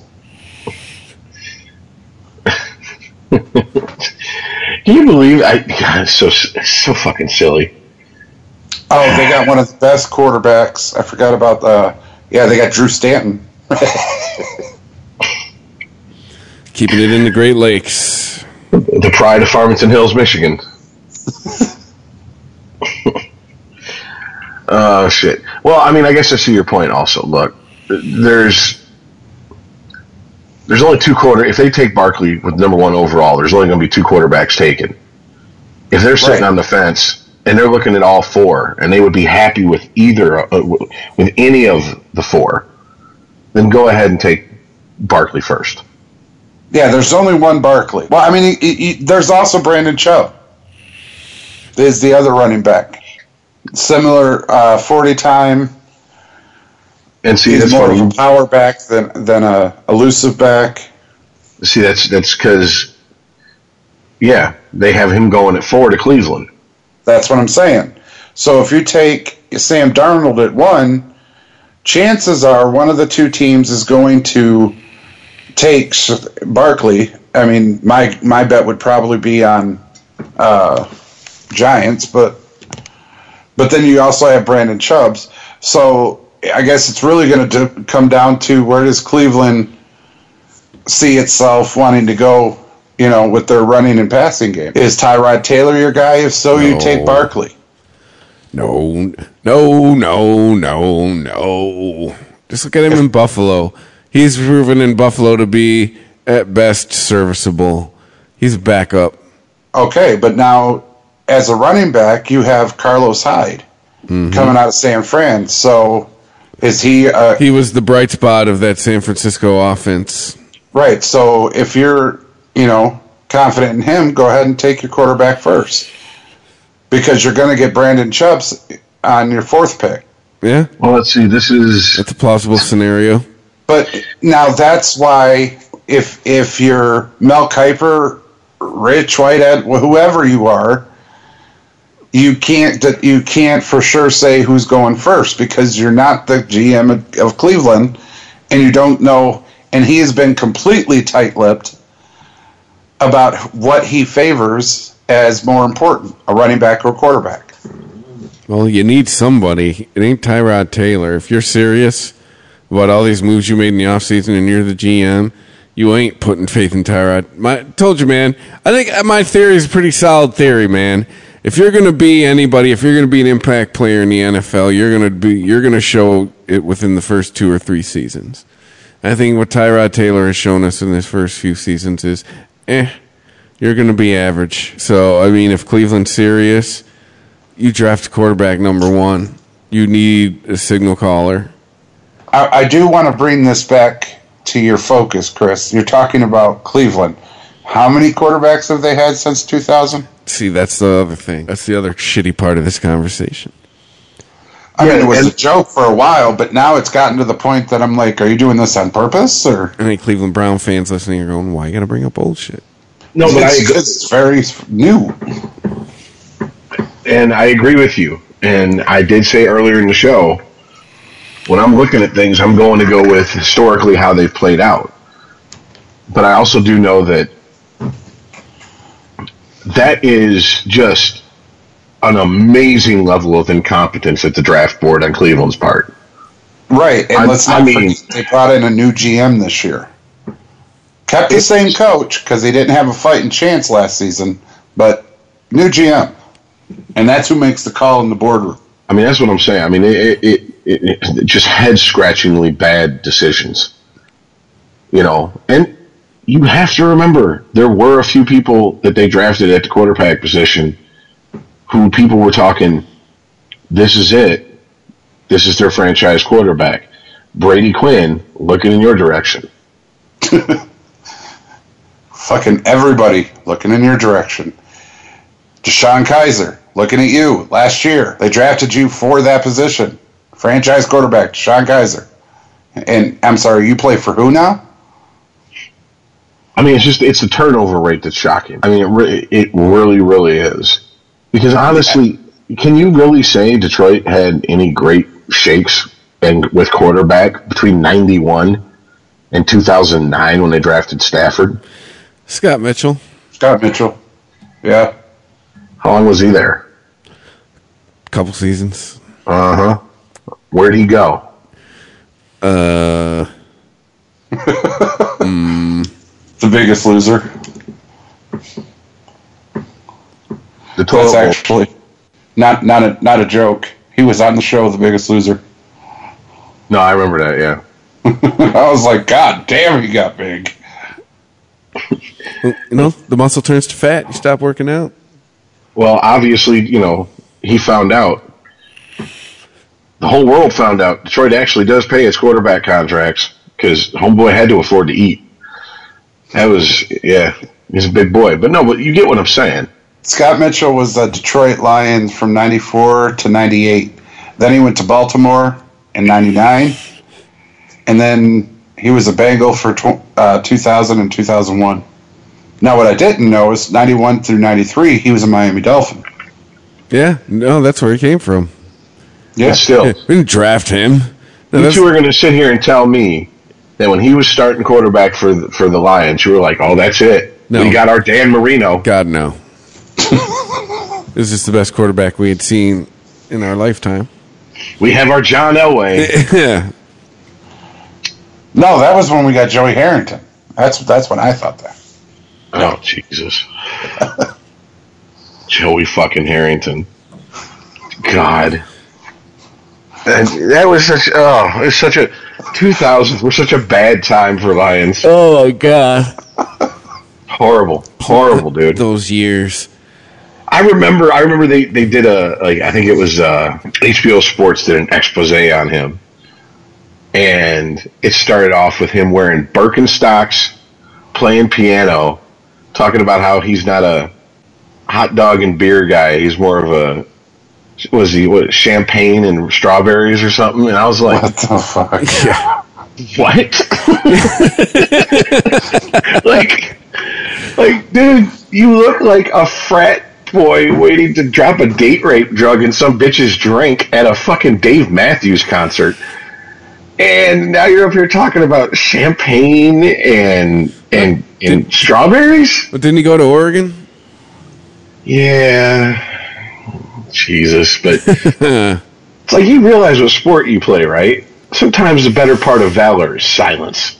Just don't say anything.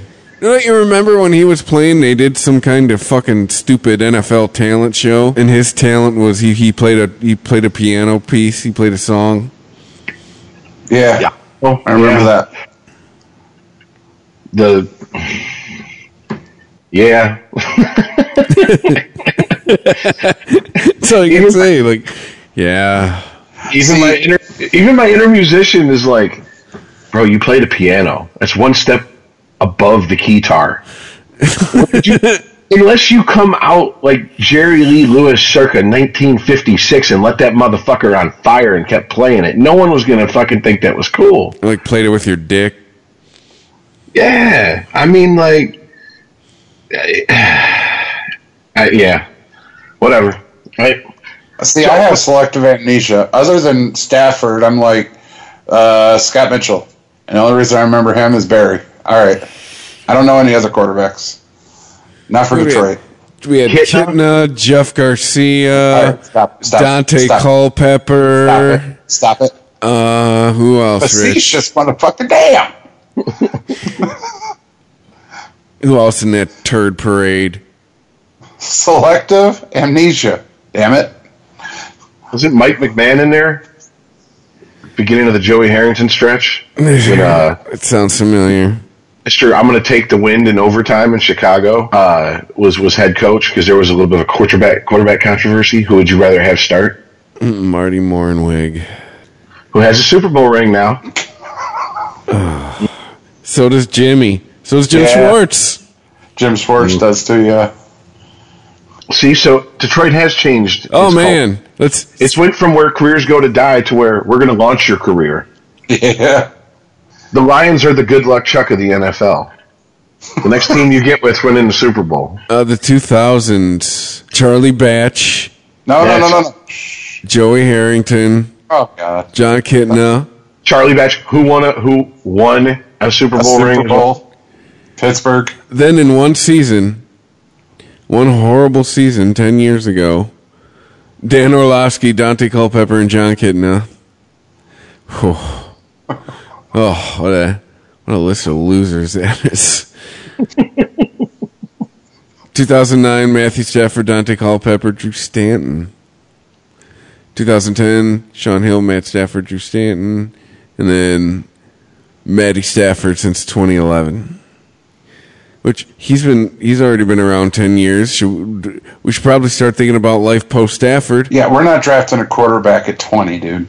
Well, duh. Not saying this year, but we should maybe put it on our to-do list Follow the Philly train to the bottom. for the next within the next 3 drafts. Well, since we're already talking about the Lions, let's move on to some comedy here. Let's review their their 2018 schedule and pick it, shall we? oh, dear God. Okay, so starting off, Monday Like Night right now? Football at home against the Jets. That's a win. You guys are Win. recording this, are you? Oh, I'm writing it down too. I got two pens and mini sheets of paper in case a pen dies or I rip a sheet of paper. Let's uh, do this. Uh, listen to this motherfucker. He is ready. 14 and 2, right, Iceman? 14 and No. 2. That was last year. I was so right. Way to blow it, Lions. I was right, except for, you know, those things No. like their final No, no, record. No, no, no, no. Proving me wrong? Listen, I was so right. You, You were wrong. no. they, did they end the season 14 and 2? you- Did they end they- the season? No, stop. This is not a fucking essay question. It's a yes or no question. Did they end the season 14 and 2? Nope. You're wrong. Exactly. You're right there. You're right that you're wrong. I'm glad that you can see the light now. Now let's move on to this season. Jets. There's a winner Now, now listen. Now listen. Here's where I was right. That was their season. That was their one season. Every season before and now after, you're gonna get fucked. They weren't fucked that last season. They fucked themselves. Look at the schedule now. You got the Patriots, Dallas, Green Bay, We're trying the to. Rams, the Carolina Panthers. This is You're you know, fucked. this, this is him grandstanding because he can't handle how wrong he was, and he I knows he's going to have to pick. He's, themselves. he's going to have to pick him to be sub 500 this year, or else he is proving he's a fucking retard. So he's fucking grandstanding now to hopefully. This is what people who are listening will remember. Him standing around stomping his feet, going no, no, no, no, no. Then versus his his final picks. This is what this is, Chris. Are So, you okay. telling me you don't see So the let's difference between this season and last season's schedule? Are we talking about that? You're talking about that. We're talking about this season's schedule and picking this season's schedule. Stop changing the subject. Go ahead. Take an Adderall and get focused. The fuck you want me to tell you? Okay, Jets, Monday Night Football. Win or loss? Win. All right, we all got the Jets down as a win. San, at San Francisco. I had our own pick. I'm enjoying this way too much. Who said they're at San Francisco? Yep. Yep. So go ahead. What, what, what, what's, what's your pick there, Iceman? Win. You got him as a win? yeah, it's Jimmy's first loss. Ah, that's a loss. See, I got him as a win, man. Got him as a win? All right.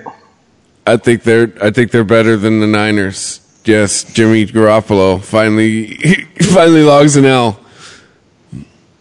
Hypothetically. All right. At home, Sunday Night Football against the Patriots. Oklahoma City Miracle, ain't it, Ice? Go ahead. Call it. Fuck. Loss. Oh, shit. All right. Uh yeah, that's a That's a loss. big ol' L. Okay. All right. Hold on a sec. Hold on a sec. God damn it. I was laughing. Sorry, I wrote shit down wrong.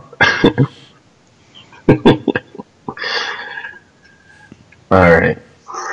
All right. So you had him winning the Jets.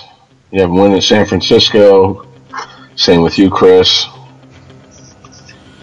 Y'all have them losing. I'm I'm keeping track too. Okay. All right. Uh, nine thirty. You haven't picked. What's your picks? Oh, me? Yeah, he's picked. He picked. Yeah, they're they're gonna win versus the Jets. Yeah, they- they're going to lose to the Niners and they're going to lose to the Patriots. Yep. Um. Okay. All right. So, thirtieth of September London game. against Jerry's boys, Jerry's kids, America's favorite special ed football team. We got ice. A loss. Chris. it is also a loss. Same here. Now you have them next the, the week after that. Green Bay at home. Loss. Like at Ford Field or Green Bay at Lambeau. At Ford Field. Uh, it's a fucking yeah, it's a fucking loss. All right. A rare one that I will give them. no, look at this. They're going to Miami. It's a road game, but it's a very winnable one in my book. What do you say, Iceman? It's a win. Yeah, they'll be Miami. All right. And then they're going to come back home and play Seattle. That's a win. Yeah, that's a win. Seattle's in shambles, and they haven't signed anyone to make me think otherwise. We say they're rich. Oh, I say it's going to be a loss. Against Seattle? Mm-hmm. Okay.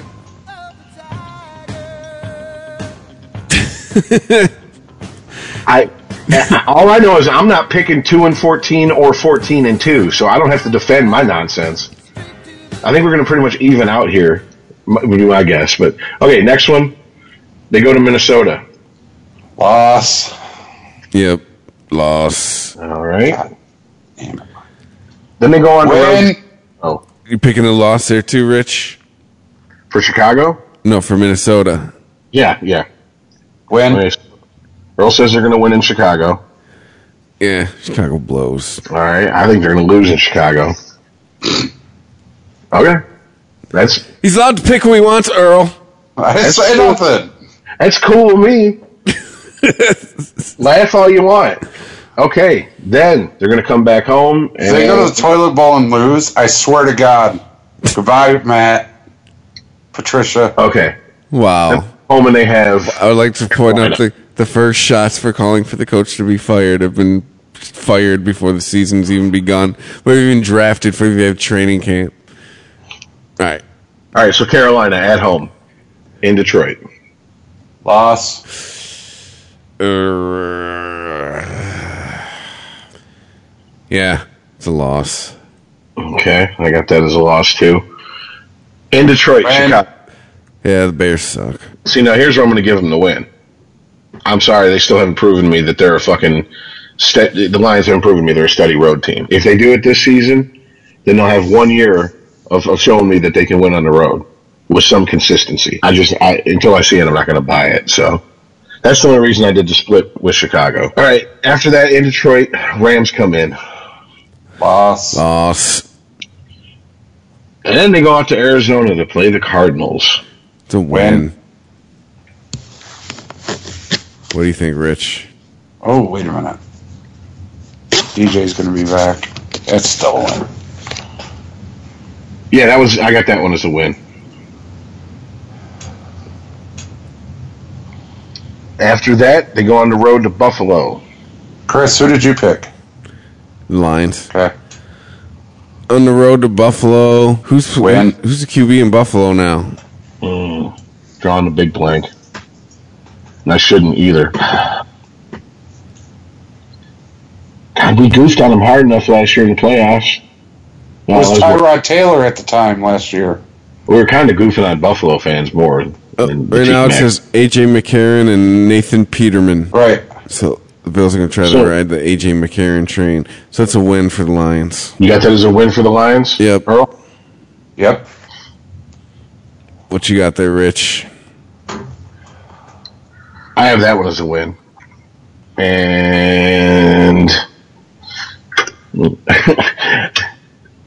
spoiler alert, that's the last time they win this season.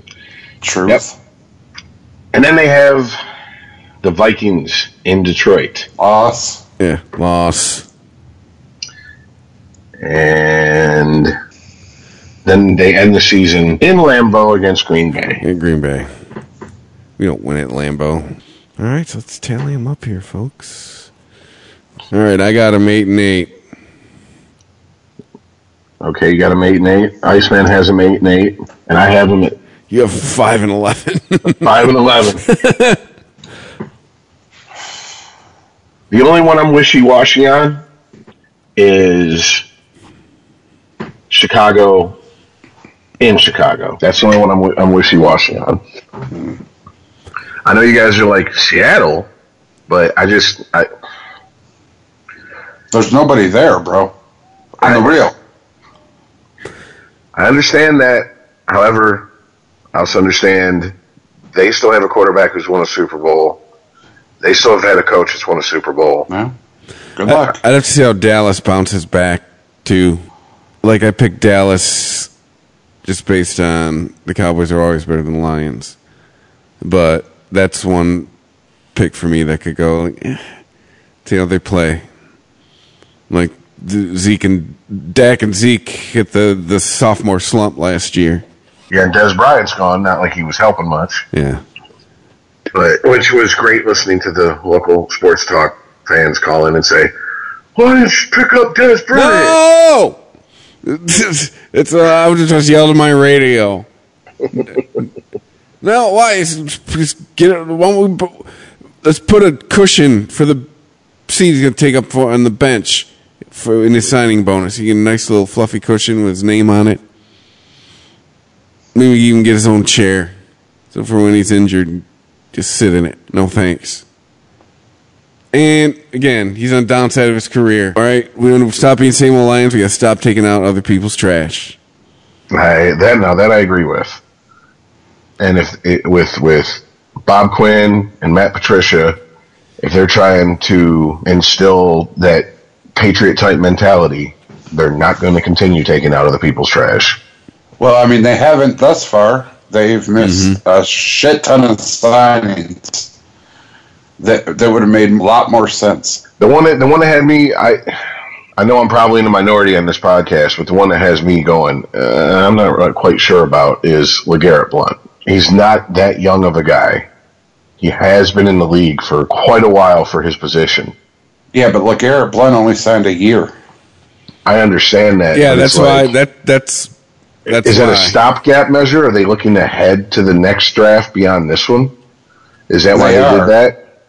They are. They're looking for a power running back that has proven he, he no matter what, will get yards. And LeGarrette Blount, even, you know, as seasoned as he is, will get yards. If you're third and two, he will get you the two.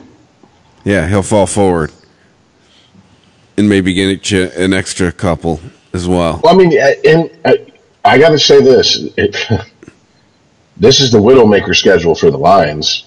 This is a trial by fire for Matt Patricia. You jumped out of the frying pan into the motherfucking fire. That's all there is to say about that. Because I'm looking at one, two, three, four, five. I would say six, and at least two possible fucking teams they play can make the playoffs. Mm-hmm. And of those that make it, I'm talking one, two, three, maybe four have a legit chance at making the Super Bowl. That's a hellacious fucking schedule for a good team, a confident team, a team that. And two of them are in our division. yeah, that's yeah. Enjoy those four games. But I still have a question that hasn't been answered. Who is our every down running back? We don't have one. Yeah, that's going to be a problem. We have running back by committee. That's the Patriot way. Yeah, well, we need to we need somebody because Ameer Abdullah, he's just proven durability is an issue for him. Like it's, he's he's not going to be the guy. Thank you, Jahvid Best 2.0. Countdown to when you get injured next season. Theo Riddick, eh. like, Yeah. yeah, he ain't going to be. Theo Riddick ain't going to be an HOF guy. You know, yeah, he could be a spark plug for us sometimes.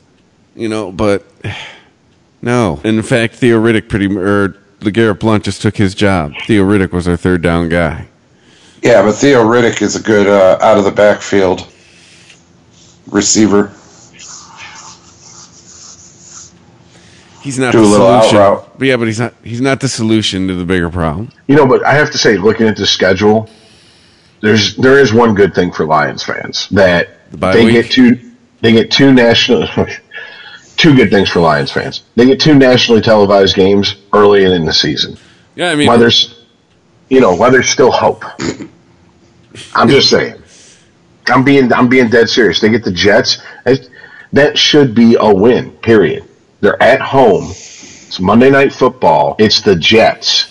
Get neck deep in their ass. Yes, they go on the road to San Francisco. Yes, I think that's going to be a loss. The only determining factor in that is because I think it's in San Francisco. I think it's almost a coin toss. If they were in Detroit, I'd probably give the edge to the Lions. And then you're going to get ready. Let's get ready to suck it when New England comes into town and fucking face rapes you. well, Tom Brady hasn't committed to playing yet. Oh, Yes. okay. All right. Yes, they have. Yeah. I- Yeah. He has. He has committed. Yeah, and everyone was worried about him less than they were worried about Gronk. And Gronk's already said, I'm not going anywhere. So, please, mister, I want to play to 45. The fact that they got rid of Garoppolo tells me that he better fucking keep his end of the bargain. If he doesn't, he leaves. Belichick firebombs his house. Seriously. You bitch, motherfucker. Robert Kraft might be like, might, might be an evil genius like Dr. Evil and set like Fembot Gisele to go kill fucking for doing that shit. Put a bear trap in her vagina. something like dude that was that was the heir apparent gone mm-hmm. on on your big shit talking that you want to play till 45 you, but you I, motherfucker at 44 if you're missing a leg You better be out there. Hey, you get the parrot from the Tampa Bay draft. Put on his shoulder. there you go Give him a can't wood leg. that shit There you go. Oh God. Uh, you know, if, if he does get if he does like get a leg cut off in a in a in a car accident or something, it's okay. Cleveland will still sign him to play. You know, And start him. exactly. the Lions probably signed him in the practice squad just to have him. Lions will give him a workout. Yeah. Manziel would still be working out. exactly, exactly. That's what I'm thinking. One-legged fucking Brady and Manziel chucking the football back and forth. It's the XFL starting lineup. Yeah, I saw the schedule and I was like, wow. I did too. I was like, oof.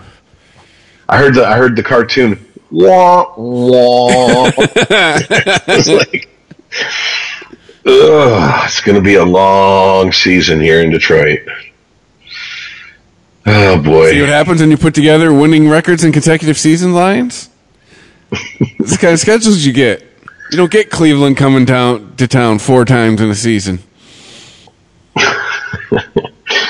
Yeah, I. Why are we playing Cleveland and San Francisco four times? All I can say is I'm kind of shocked that you and Iceman both say they're going to go 500. I'm really shocked with you, Chris. When I when I when I said five and 11, I was expecting like.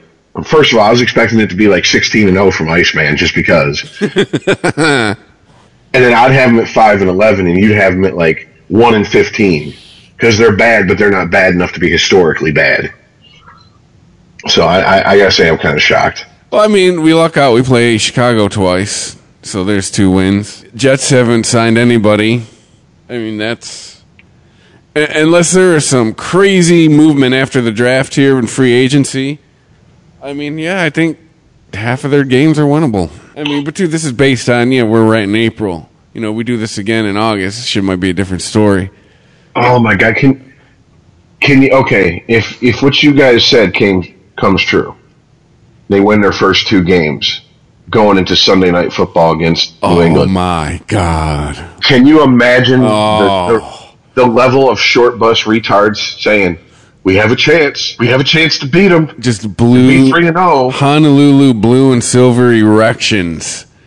Hard. Like beyond 4 hours. Like a doctor just w- on call. Every hooker on back page Yeah. in the Metro Detroit area is walking with a fucking limp because they've just been getting three and a half inch blue vein diamond cutters stuffed in them for the first two and a half weeks of the football yeah. season. Oh God, Jesus! People Yeah, will have be- Ebola and just blue Kool-Aid will be coming out of every orifice. Be Detroit Lions Ebola. if if they're if if if for whatever reason they win those first two games and they win against New England, I predict there will be a new pure Michigan parody Detroit Lions bit because they had one when they sucked. Then they had one when when uh, Schwartz came, and this that would be the the right time for you know Lions bandwagon fans. That's pure Michigan. I mean, it'd just be a perfect time for one. Oh god. God help us if they get to the buy something crazy like you know something in one. Patricia, Patricia will be able to fuck anybody's wife in the Metro Detroit area that he wants. Pretty much.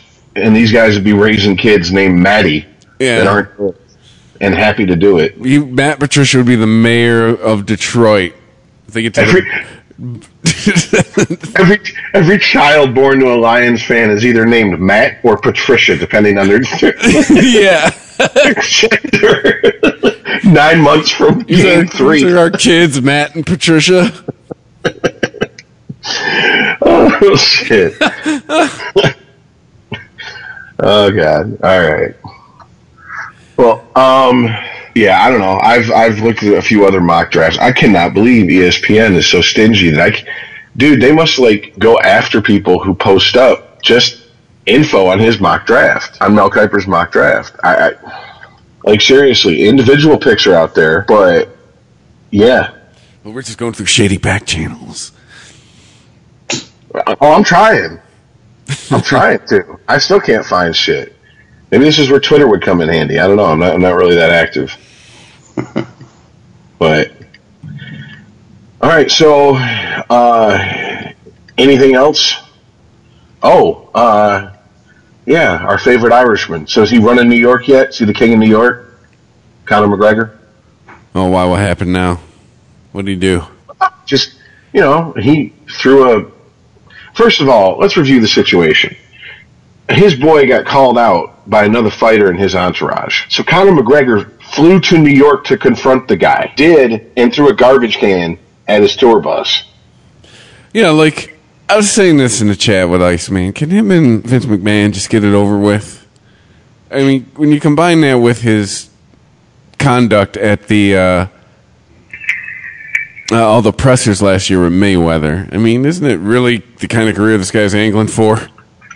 yeah i mean i seems to be but then again maybe this is just you know my one-eighth hood coming out i don't know i gotta kind of respect it man This motherfucker gonna- threw a garbage can at a bus.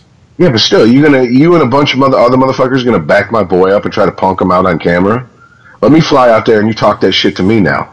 Like I gotta kind of respect that.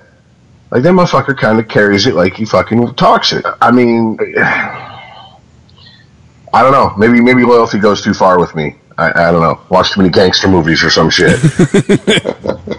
but I mean, that's that's some serious like fuck you, pay me type gangster shit. That's just that's just what I'm saying. I mean, and then he gets arrested, and he's Yeah. posed pictures with the cops. saying this, Taylor Vince McMahon is just frothing at the mouth. Like, come on, man. I'll pay you more money than Dana White ever would. He ain't big enough to be in the fucking WWE. That's the problem.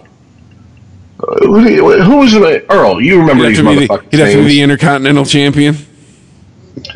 Something. I, I the, the, the who was the motherfucker who used to do the moonsault? The little the little tiny guy, like in the oh, nineties. Oh, with the mask, Rey Mysterio. Rey Mysterio. Yeah. How many guys now? Honestly, how many guys like that are in the WWE? Not Now? Yeah, I don't know. How many are in now? Oh, a shit ton. Really? Those little fucking. Yeah. The Okay. cruiserweights are, yeah, plentiful. Do they fight the heavyweight guys? Not Or- like no, uh, Wrestle- like okay. Rey Mysterio actually Wrestle. became WWE heavyweight champion of the world. He, he took down people like the Big Show and all types of shit. Because it's real. Oh, but it's life, dude. What are you talking? You know, I did see someone make a point online. I have to. They, they went about it in a rather obtuse way, but it, it, it is it is a valid point. They had a picture of Mad Men. They had a picture of The Sopranos. And they had a picture of uh, uh, Breaking Bad. And they said scripted, scripted, scripted, and at the bottom it had two guys wrestling in a WWE ring, and it said, "Just let me enjoy my wrestling." I'm like, it's kind of a valid point. I mean, it, it's not like anyone's trying to. I don't know anyone from the WWE who's like, "Oh, this shit is real. We don't know who's going to win." Like that, that ship has sailed on that bullshit. Oh yeah. But no, still real when Mick Foley was picking thumbtacks out of his back. yeah, no shit. And, and and exhaling teeth through his nose. I'm just saying, just because the winner is already chosen before the show even gets set up, doesn't mean it's fake. No, I'm all The fan. I do still real. Yeah, the the athleticism is still real. When you watch Triple H start fucking hurting people, and the next thing you know, he turns around and he can't move because his fucking quad is ripped off of his fucking femur. That's real pain. Yeah, Owen Wow. Hart. Owen Hart did really die. he did fall from the top of Kemper Arena. Yes, he did. Oh, isn't so it? hold on a second. Isn't that Yes. your neck of the woods? Yes, it is. Kansas City. Okay, so Earl found at least the first round of Mel Kiper's mock draft. I don't know if this is the latest one because if it is, it's different than what we read before. He has Allen going one, Darnold going two, Rosen going three, and Barkley falling to Cleveland at four. Right. Which, It's Iceman's wet dream. well, no, What the seriously, that would be the that would be the perfect fucking draft for for the Browns. And they a get the quarterback. Yeah, they get the quarterback they want. Plus, they get arguably the, the most talented player in the draft. Now, see, here's what I was trying to tell you. You could swap that. You could say that Cleveland takes Barkley because there's only one of him. But look at the three next pick, the top three picks that Mel Kiper picked: Josh Allen, Sam Darnold, and Josh Rosen. You could have you could have Saquon Barkley as your first pick. Giants and Jets are going to take one of the of the top three picks there and that leaves you with the third one. So even if the Giants keep Sam Darnold, and I mean Josh Rosen or Josh Allen goes to Jets, you still got the other one. Cleveland is in the best position possible for this draft. If they fuck this up, oh, I am not, I will leave the toilet bowl alone and talk just about the Browns. I swear. Yeah, it's like it's like stealing candy from a baby, dude. Let's be honest here. It's not like talking shit about the Browns. Is a you know, there- there's no heart in it. You hate the the the Bears. I mean, you hate the Bears. You don't Yeah, hate but they the make it so easy to talk shit about them. Oh, here we go. Dude, they signed the butt fumble. Come on. What is PED ass? Come on now, leave the Sanchez alone. According, according to most women I've, I've talked to who are not football fans, they think he looked cute when he took his GQ modeling pictures. That's all that matters. The the the one thing that really surprised me is that they put he puts Baker Mayfield going to Denver at five. Mel Kiper does. I can see that. You can see that Denver needs someone to throw the ball. they got Case Keenum, dog. Denver needs someone to throw the ball. Denver needs Bradley Chubb. They need a running back. They have Bradley Case Chubb's a defensive end. He's not a running back. He's a defensive end. Or did you just misspeak? No, seriously? What? Who's that other fucking running back? No, no, no, no, no, no, no. That can't be right. yes. Mel Kiper's wrong. Mel Kiper is all wrong all the time. No, yeah, I, it said he was a defensive end on my end too, but I don't want to correct you, which is rare. Yes, believe me. If Chris could correct you, he'd jump at the chance. At any time. No, he's a defensive end, dude. Holy shit, he is. Is this the Mandela effect? Did you slip into an alternate reality between shows or something? we say at the beginning, everybody, Oh. half-ass sports fans. All right, Right? it's like our it's like our disclaimer every week to be wrong. it allows us to be wrong. Whoops! No, hey, no, hey, no. Listen, we said at the beginning we could be wrong. Well, I mean, if you you know going on, anyways, you got the then he has the Lions taking defensive tackle Taven Bryan, number twenty overall. So, I mean, is that going to be an underwhelming pick? Du- no, it is Chubb, but it's it's not Bradley. It's Nick Chubb. Okay. Who he doesn't Well, even have projected going in the first round. In Right. fact, he's got, he's got Barkley as the only running back going in the first round, Yep.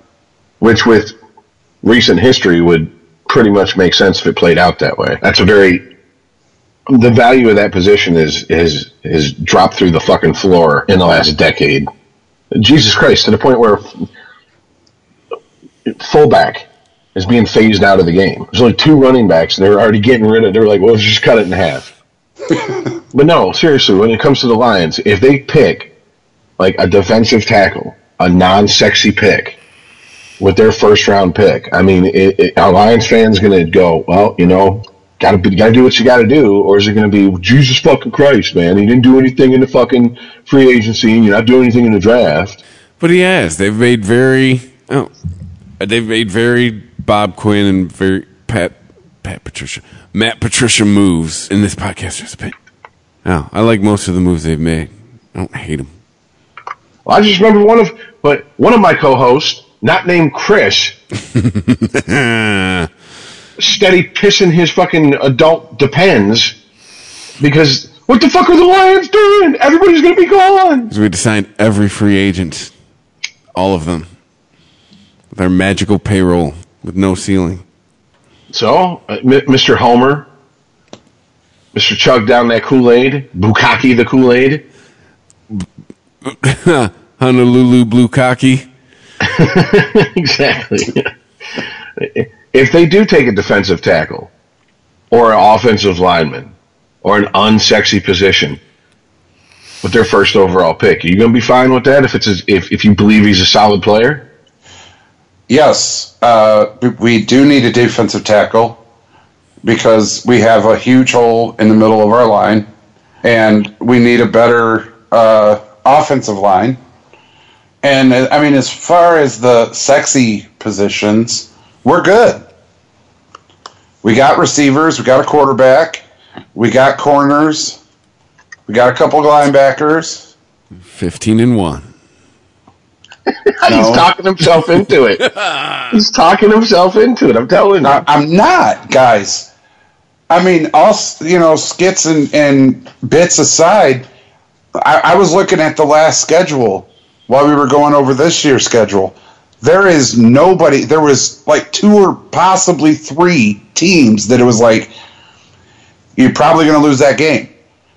This week, this year's schedule, it's like, can you win one game? But what I am talked into, and this is Chris's fault, is it's a new era of football that I haven't experienced. This is the Patriot way. Okay, show me something. Stop talking about it. I'll shut up and I'll sit and watch. I know who you were. I know who you're playing and who they are. Show me you've changed. Because I told you guys at the beginning of last season, if they fuck this up, I'm done. I can't. I, I'm I'm gonna call it square. I call it like it is. I can't have my homer pick anymore. Cause that schedule, no bullshit, was tailor made for them to win. there was no huge, oh fuck, we gotta really put our foot to the floor to get through this one. Well, I, I'm glad you somehow made it about last year again. But considering this year, you know, the, the current roster, I will agree with you. Yeah, I'm not a Lions fan. I wouldn't be real upset if they went defensive or offensive line, as long as it was as close to a slam dunk at that position as you can get. Because who's their standout on offensive line? T.J. Lang. Who's their standout on defensive Yeah. line? Ansah. I mean, that's that's uh, yeah. I'm sorry. N- neither of those names are like terrifying in the NFL. Nope. Uh, Zeke is. He has to be accounted for every game. That fucker is quick. And Well- if you have somebody in the middle, if you if you draft or trade or sign somebody in the middle that has to be paid attention to, that leaves the door open on the outside. Now we're not even close to to the Suh era where it was all four, and you're like, well, who do I double team? Because as soon as I do, I'm screwed. Because here comes the other one. We're nowhere near that, but I mean, there's options. You know, Indianapolis did it with two. They did it with Dwight Freeney and Mathis at the ends. It's like, which side do I double team? Because the other one's coming if I do. So, if we could get somebody in the middle, it, it'll be pretty pretty hard to run against Detroit. well, we will see. I mean, we'll know tomorrow, but I'm just I, I'm trying to prepare myself for when I go into work.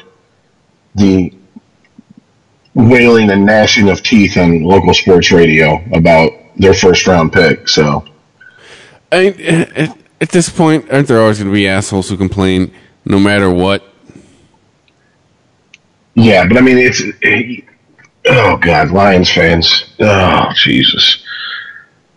It's I, for all the crying and complaining in the 2000s about why are we picking another fucking wide receiver, their number one overall pick. The one exception being Megatron. Period. All right, that was like you have to pick him. He he. That's a once in a generation player. I could see him if they picked a wide receiver. Half this town fucking getting ready to to go out and get Super Bowl champion tattoos. I can I, I can honestly like as long as they ain't a tight end. Like seriously, if they pick, I, there's just too many Lions fans I know that'd be like, "Oh, that's it. That's the final piece we need. We got all these weapons." Yeah, and Stafford's getting fucking gang banged in the backfield, one of every eight fucking snaps. What good does that do you? You're literally giving up a down. Just say Canadian football. Just sounds messy.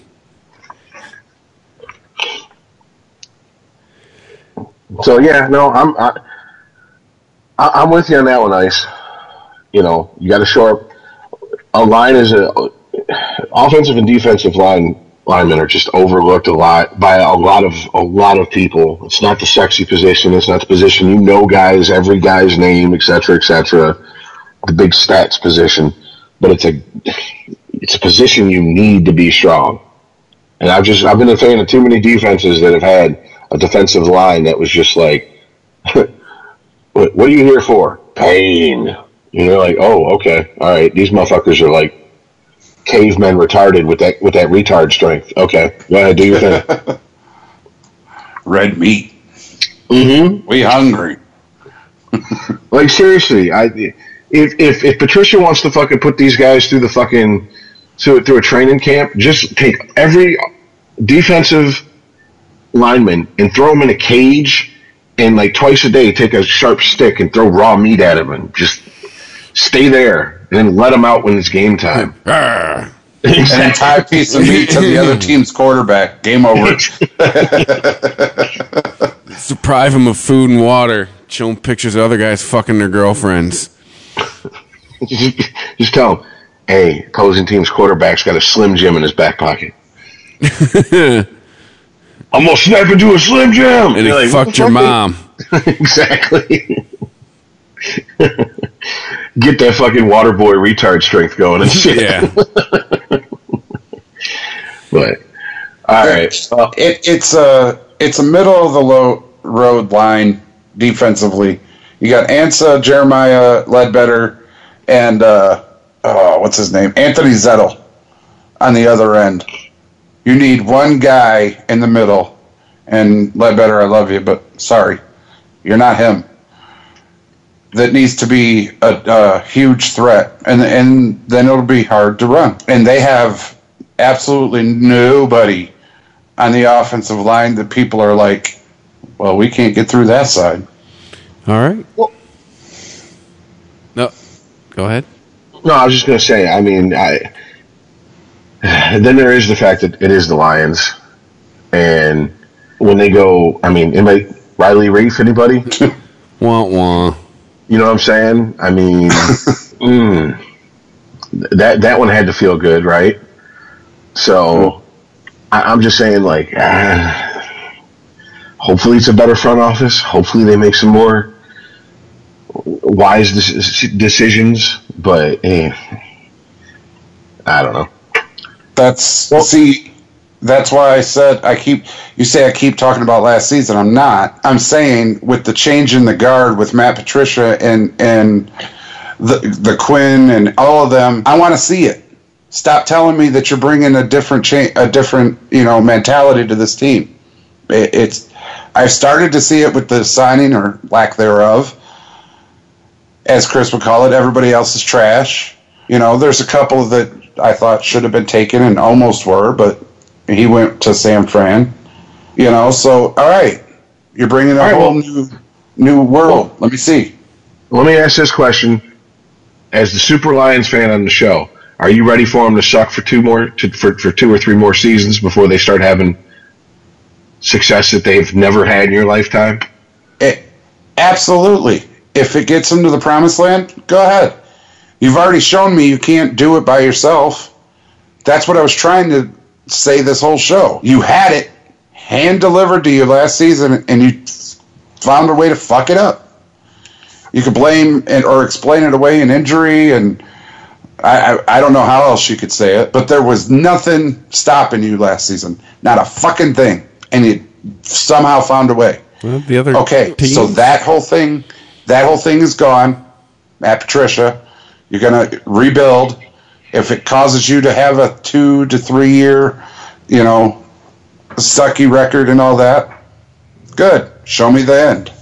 All right, I'm just I'm just wondering because in a, in a lot of ways, you know, Lions fans are patient, but in a lot of other ways, I, I- if they go eight and eight this season, and next season they don't improve upon that record, like I said, I can already hear the crying and the filling of adult diapers in Metro Detroit area. That's all I'm saying. I, I you, you're right. We're patient. You guys get- we're not. I'm just saying you guys get way too hype over an eight and eight season. we we need to see some sort of progress.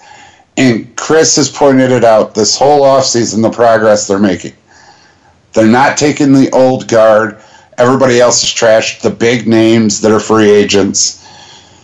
Okay, so that's that's progress right there. That's one thing I could point at and go, "You're right, Chris." Okay, thank you for showing me the light. I see the, I see the way of change is coming let's follow. But we'll follow to a fault. And once we reach that, it, if you can't improve, you know, you got to go. All right. Okay, so anything else? huh? That's I'm about tapped out. How about you guys? Yeah. There was one other thing. There was a Dateline uh, news story done on Michigan State. Uh, Bela Karolyi, Marta Karolyi, in that whole Olympics thing. Now, I can't ask you guys to chip in, and I really can't show it to you because you'd have to watch the whole thing, and it was over an hour long. But here's the thing out of everything I watched on there, these girls, and I am in no way going to undercut what they went through, but they want to place the blame on everybody. I can't do that. And I want your guys' opinion on this. Now, they by everybody, I'm telling you, they're placing the blame on law enforcement, Olympic Committee, uh, Bela Karolyi, Marta Karolyi, uh, you know, other coaches on, on the Olympic team. I mean, everybody. I mean, so far you've named a list of people who knew. Bela and Marta didn't know. There's a lawsuit going on right now, a few of them I think- against the Karolyis. I think time might uh, I think history might prove otherwise. Here's here's my thought. Here's my thought on that. This is just pure running gut, running on gut feeling. This happened over the span of many years to hundreds of victims. I find it hard to believe that anyone surrounding that program, that gymnastics program, didn't hear rumors about it. I just I I know how workplaces are. It might not have been talked about in out in the open, but behind people's backs, behind closed doors, one on one, two, three people, whatever, in a room. You know, hey, have you ever heard of, of, of doing this? Yeah, I've heard something about it. It happens. Now the question is, is that enough to is that enough to win a lawsuit? I don't know. I'm not a lawyer. Here's the thing, and and again, I'm putting you guys at a disadvantage. You had to watch it. The the gymnasts were saying that they thought this is what it took to get to the Olympics. They didn't really quote talk about what Nassar did to him at the time. They when they did it was just between each other when they were sitting getting ready. Hey, did he? Okay, so it happened to you too. Okay, then this is what's supposed to be. And at that young of age, they didn't really realize what it was he was doing. Well, I'm not necessarily talking about the, the gymnast. I'm talking about the adults surrounding the gymnast. The, Eventually, the something's going to leak out. Right, but the adults never th- heard of him doing any of this until later in the 2000s when the girls started actually talking in public, or not public, but like in a car ride with the coaches. Well, I, look, I think no matter what happens, there's going to be a clean sweep of, of a lot of people from the athletic department at MSU. You already have Amanda Thomashow, one of the people that was molested by Nassar, and she's running for, uh, or, she, or she's talking about she wants to run for Michigan State trustee. So, I mean, if that's the case, if the victims are stepping up and saying, we want to be part of the program, what do you think is going to happen if they do get in there? You think all of a sudden they're to, they're to, they're to play nice? They're to turn a blind eye to shit? No, they're to go after anybody and everybody that, that I would hope that they would investigate anyone that they've heard might have known something, didn't speak up, and let the investigation dictate what their course of action may be. But could you really blame them if they went in there, basically sharpening their knives and their forks, going, "We're just going to rip this fucking place apart"? Yes and no. I want to Exactly. rip apart. I, I want to rip apart what hurt me. I, I don't want to be as wrong as the person that did hurt me by ruining somebody else's life, and that's what I'm afraid of. I watched Bela Karolyi and, and his Olympians ever since I was a kid, and I think that hinders my judgment in this. That's why I brought it to you guys because I find it hard to believe that he knew. And and Marta even said the parents of these kids were in the room with him when some of these allegations supposedly happened. If the parents of these kids haven't see, haven't said or done anything at that time to say this is wrong, what's going on? How am I supposed to know? He was a master master manipulator of everybody, is what Marta Karolyi said. And I would just hate to see somebody like the the Karolyis who came over from Romania, quote, American dreamed their ass to where they are today, get torn down by somebody like Nassar. But see, those are just the high profile people that might be in the crosshairs. I mean, you have the Title IX investigator who, at the end of th- their investigation, said that uh, the girls didn't understand the difference between the, excuse me, the, and this is a direct quote, nuanced difference, unquote, between sexual assault and an appropriate medical procedure. Now, the article I, I just quoted doesn't even name the, the, the Title IX investigator. I mean, so uh, th- this is what I'm getting at. If they're going to clean house, they're going to go after the most high profile people they can and hope it, tri- it trickles down. And if you need any proof of that, look at this shit with fucking Penn State. As of last year, they were still convicting motherfuckers and throwing them in prison over that shit. Right. But they weren't the high profile people. It wasn't Joe Pa. It wasn't uh, uh, Sandusky. Those those Joe Pa died. Sandusky's in prison, but they were still going after people. That's that's and this is way bigger than Penn State. Oh, yeah. This goes this goes way deeper, way more victims, whole lot more moving parts. I mean, I, I don't think. I, I want to say like I think it was like between 30 and 50 victims at least have gone on record of saying that, that, that Sandusky did something to him. We're talking over 100 and what, 75 victims in Nassar's case? And these are the ones that'll say something. 265. Yeah, and months, what, let, the beginning of the year, that number was around 150. And Chris, you're absolutely right. These are people that are coming forward to say something.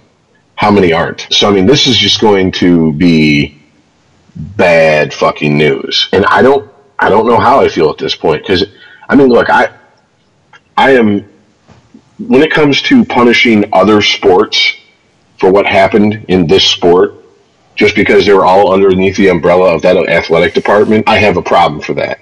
If there are situations where there's dirt that was done by the football team, the basketball team, that is separate from this, the Nassar case, then go after them for that. But don't punish them for the Nassar case, because then you're making martyrs of them. Right. It, where I could tell it's more of a culture at MSU that's been established. That's everything's okay and everything's going to be swept under the rug and hush hush. You know, you, you got two two basketball players that raped a, or sexually assaulted, as it was a, a girl. You got Nassar. You got some football players that did some things. So it's it, they've established a culture. So it's not really penalizing the basketball team for Nassar or the football team for Nassar. It's you got Nassar as big as that is, but you also have these incidences also that were swept under the rug. But that culture goes both ways. That culture that excuses athletes in basketball and football.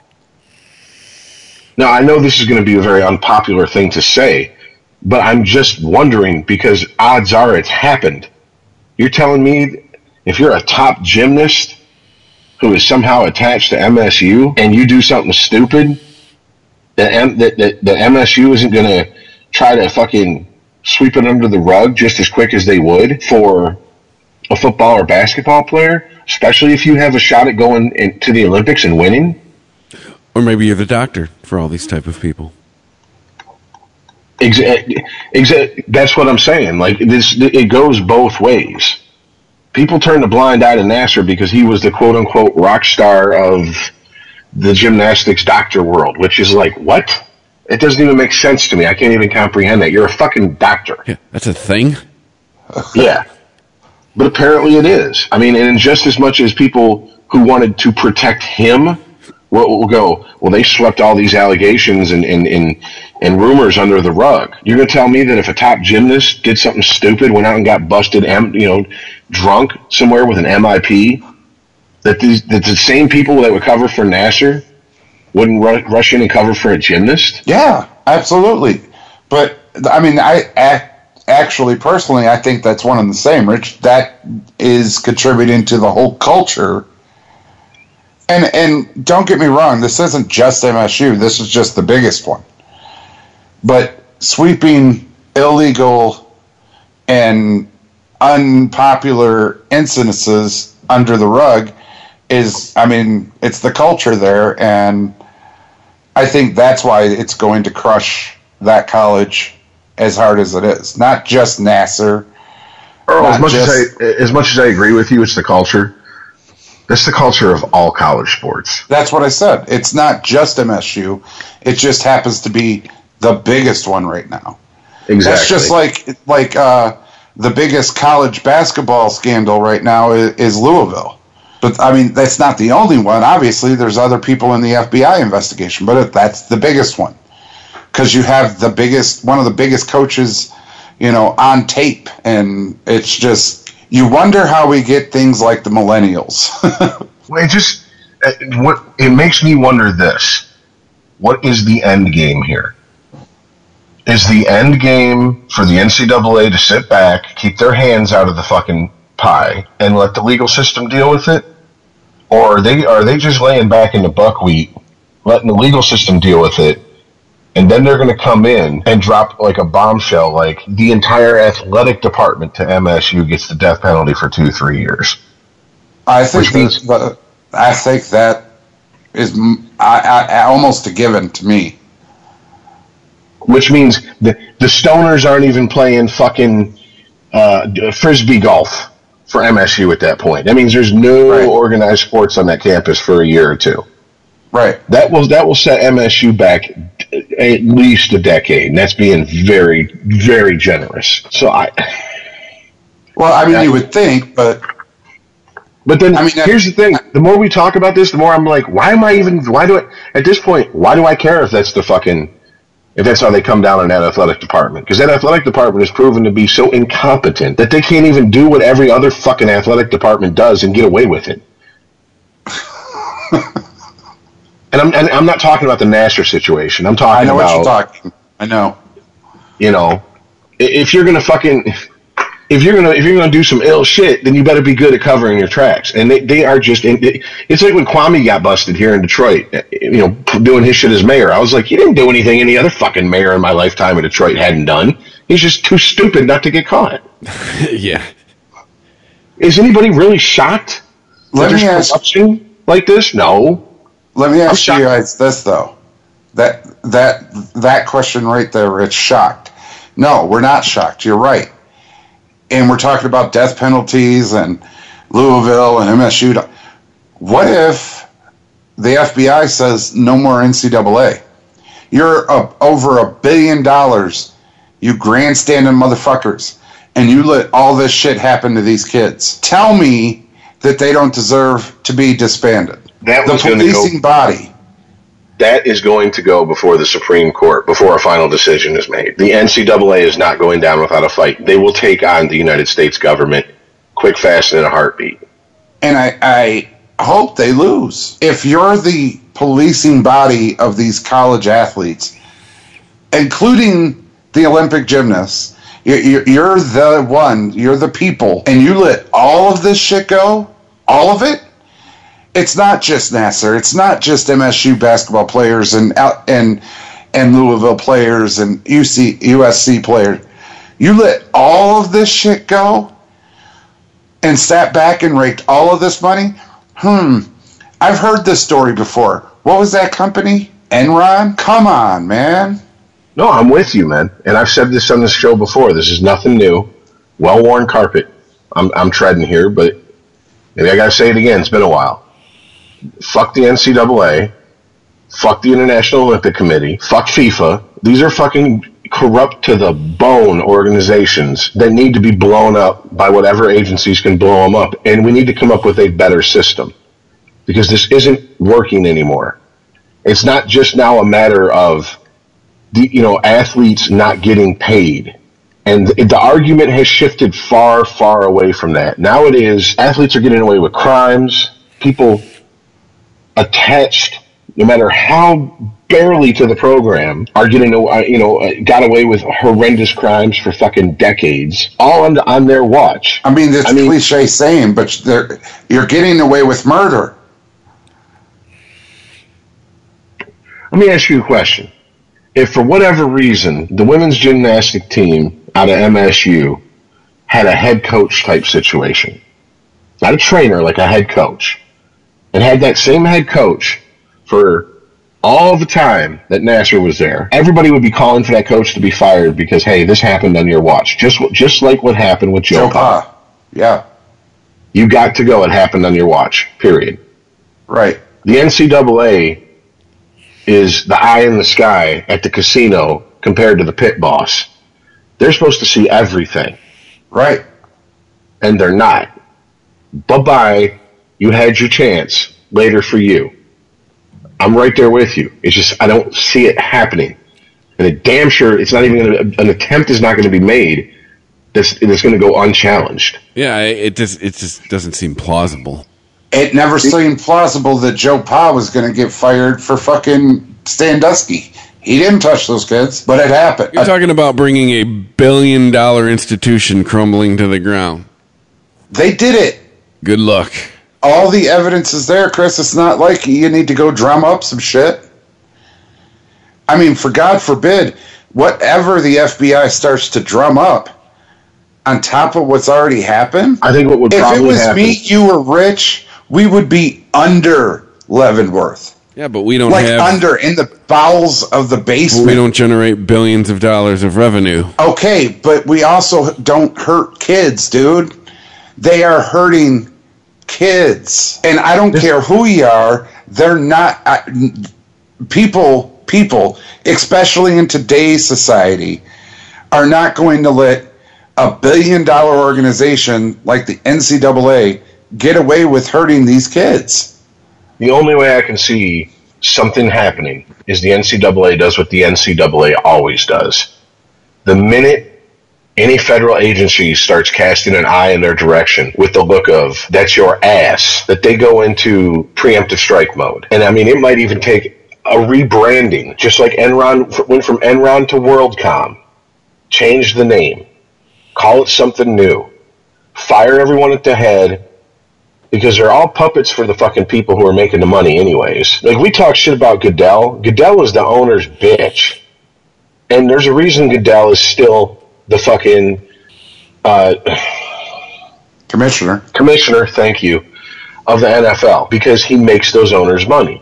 So they'll get rid of the fucking puppet regimes that are in the top of the NCAA. The owners who make money, people who make money will install new people. They'll slap a new coat of paint on it and they'll say, is that good enough? They might pay some heavy fucking fines. But as long as enough money exchanges hands, I have no faith that there's going to be real change. There'll be lip service, but that'll be it. I, I unfortunately I agree with Chris on this. This is this is a billion dollar industry. They're not going to risk fucking blowing it up completely without something to take its place waiting in the wings. It's like the people who think the NFL is going to come crumbling to the ground. Yeah, okay. yeah, but it started to slip. Anyways, No, it, no, NCAA but, but no. Listen to me. You're right.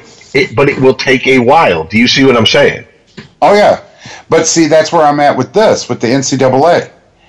All right, because I mean, back with uh, you know Reggie Bush and handing his his Heisman and and Notre Dame, and they got their fucking wins vacated. All these people that get their wins vacated, the death penalty to Michigan colleges, you know, shit just keeps piling up. This is like a volcano that has exploded on the NCAA this year. All of these allegations, all of these incidences, all of these crimes that have come to light is like a big ass fucking eruption.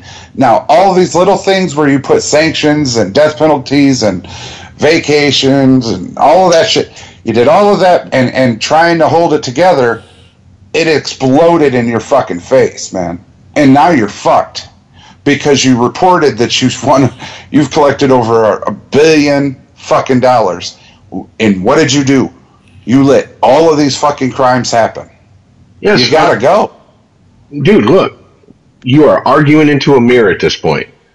We all agree with you. But my problem is you keep going back and sensation. This is blowing up. This is a volcano. This is a hand grenade. This is this is a fist up your asshole. Okay, we get that, dude.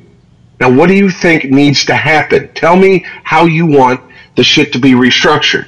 NC, okay, the NCAA has to go. It's that, that that's You have to have a representative. but that's not realistic. Hang on, it is realistic.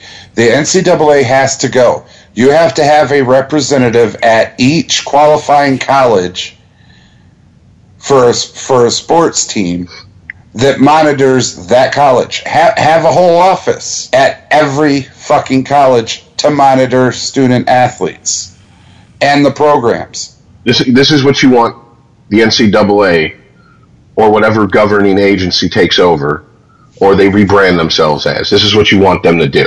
That's what they have to do. That's the world you live in. Okay. You fall Now, so far on. behind the times that this is now the fucking measure you have to go to. Okay. Now, here's my question. Does that come out of the university's pocket or the NCAA's pocket? So there is an office with a representative at every single fucking school that has college athletics.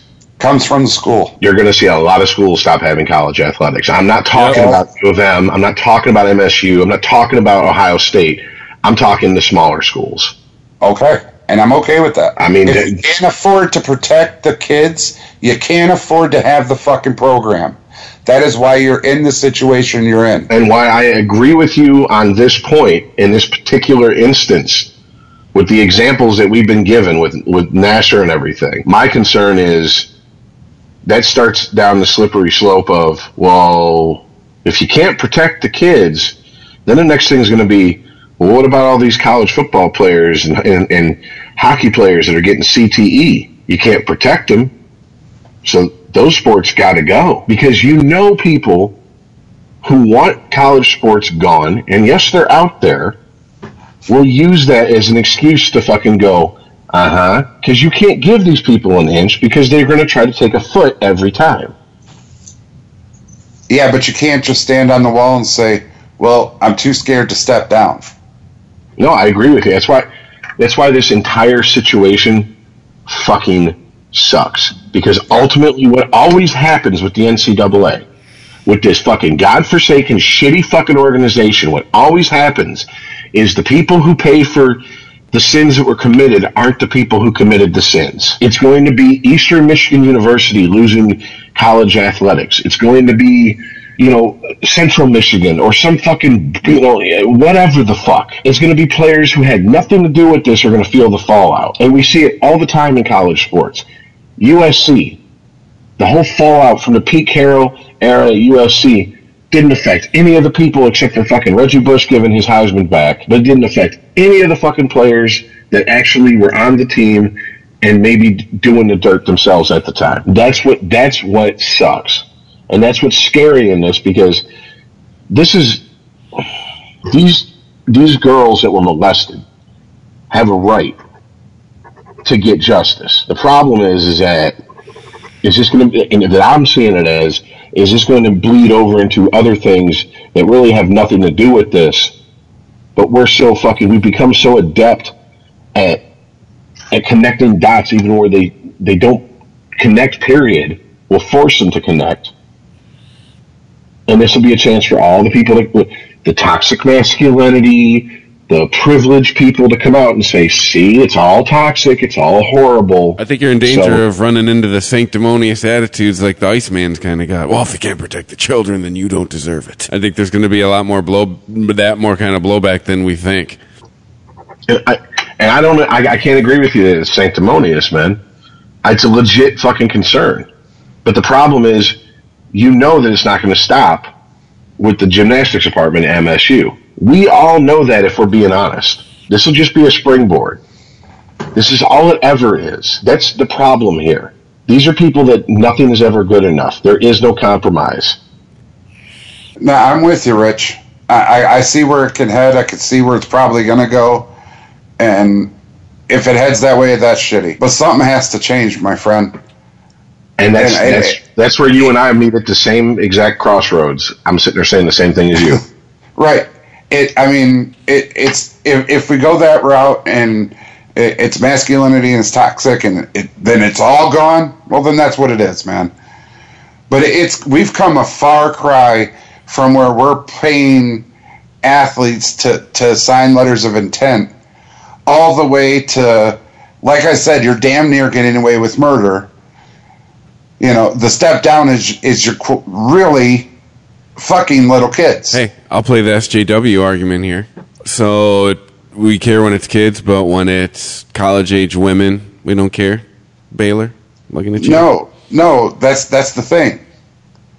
We, we've come that far that it was just pay a couple of recruits and get a couple of blue chips to sign in my school, and you know I'm a booster. I'm I'm, I'm an alumni. I want my school to win, so I'm going to pump some money into my school.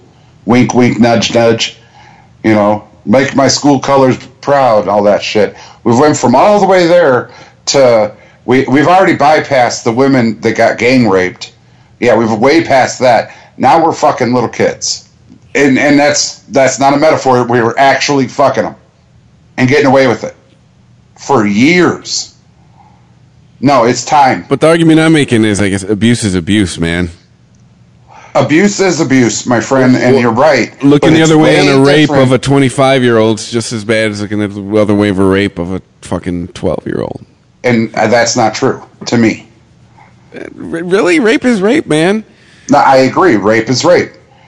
and it should be charged and prosecuted and dealt with the exact same way. Mentally, not the same. The 25 year old is going to handle that way fuck all different than the Uh, 12 year old. We'll agree to disagree because we need to end the show soon. I mean, Yeah. but honestly, dude, at that point, it, we're, we're really splitting hairs. We're arguing about whether it's worse to be gut shot or knee shot. Exactly. How about I don't get? How about I don't get shot? How about that? 100%. Why do I have to get shot in the first place? That's that's Yeah. really the question here. So I and it's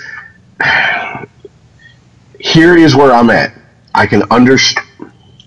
I would have to side with the people who are like blow it all up, but I can't. I can't. I can't do it for the reasons they want, and I have to look at everybody affected by it and go. All you, all you freshmen coming in, and all you people had nothing to do with this. I'm sorry, you got to pay the price. And then I got to look at everybody who fucking jumps out the fucking the airplane as it's going down with their golden parachute and go, "You fuckers! If there is a hell, you'll burn in it." Because not only did you did you allow these girls' lives to be ruined, you destroyed the hopes and dreams of people who have worked almost their entire life to get to the point where they're at. But because the almighty dollar was more important than a human being to you fucking scumbags, it all has to be tore down now. See, that's when the, when they say the comet will be here in three days. Point me in the direction of their houses. Let's go to their neighborhood. As, as, I, as, I throw them out of their bunker and take it. as I say all the time, just drag them out their house, and the whole time they're screaming, just very calmly and quietly lean over, look at them, and go, "You ever see what they did to Mussolini?" And start stringing them up. Because fuck it, they're absolute fucking scum. We all know this.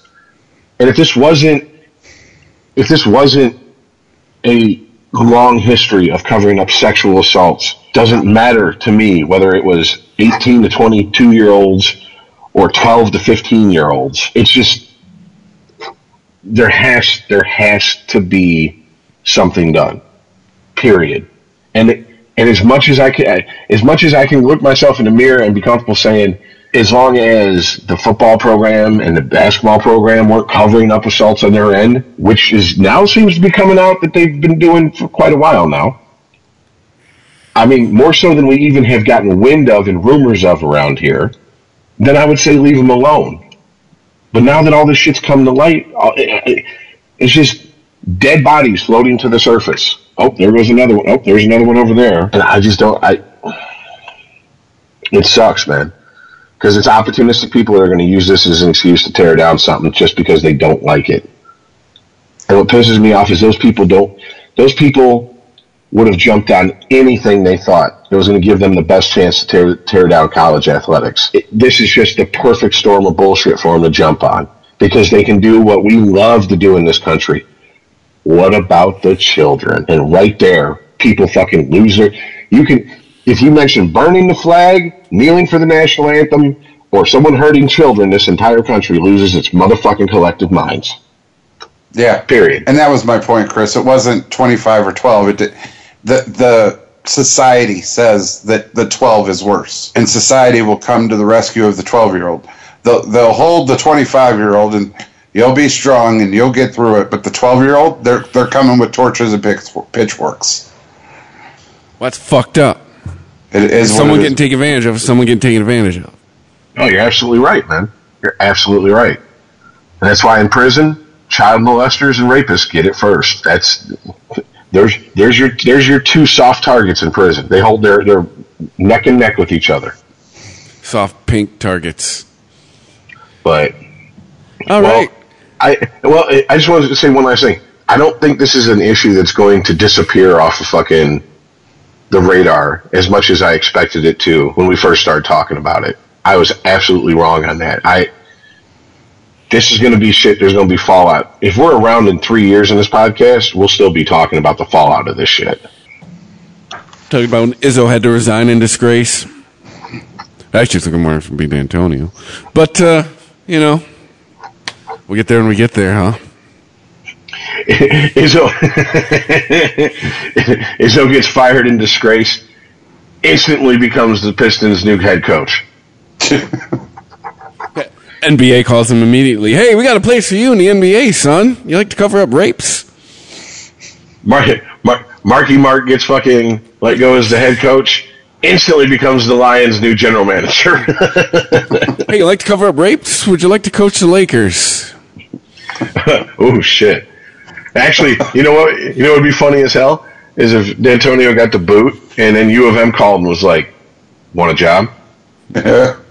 Don't even really have to move. You can stay in Michigan. Keep You your know, house. Yeah. Commute to work. Not that big of a deal. Yeah. fact, we're U of M. We'll send a helicopter to pick you up. We will put a helipad in your backyard, sir.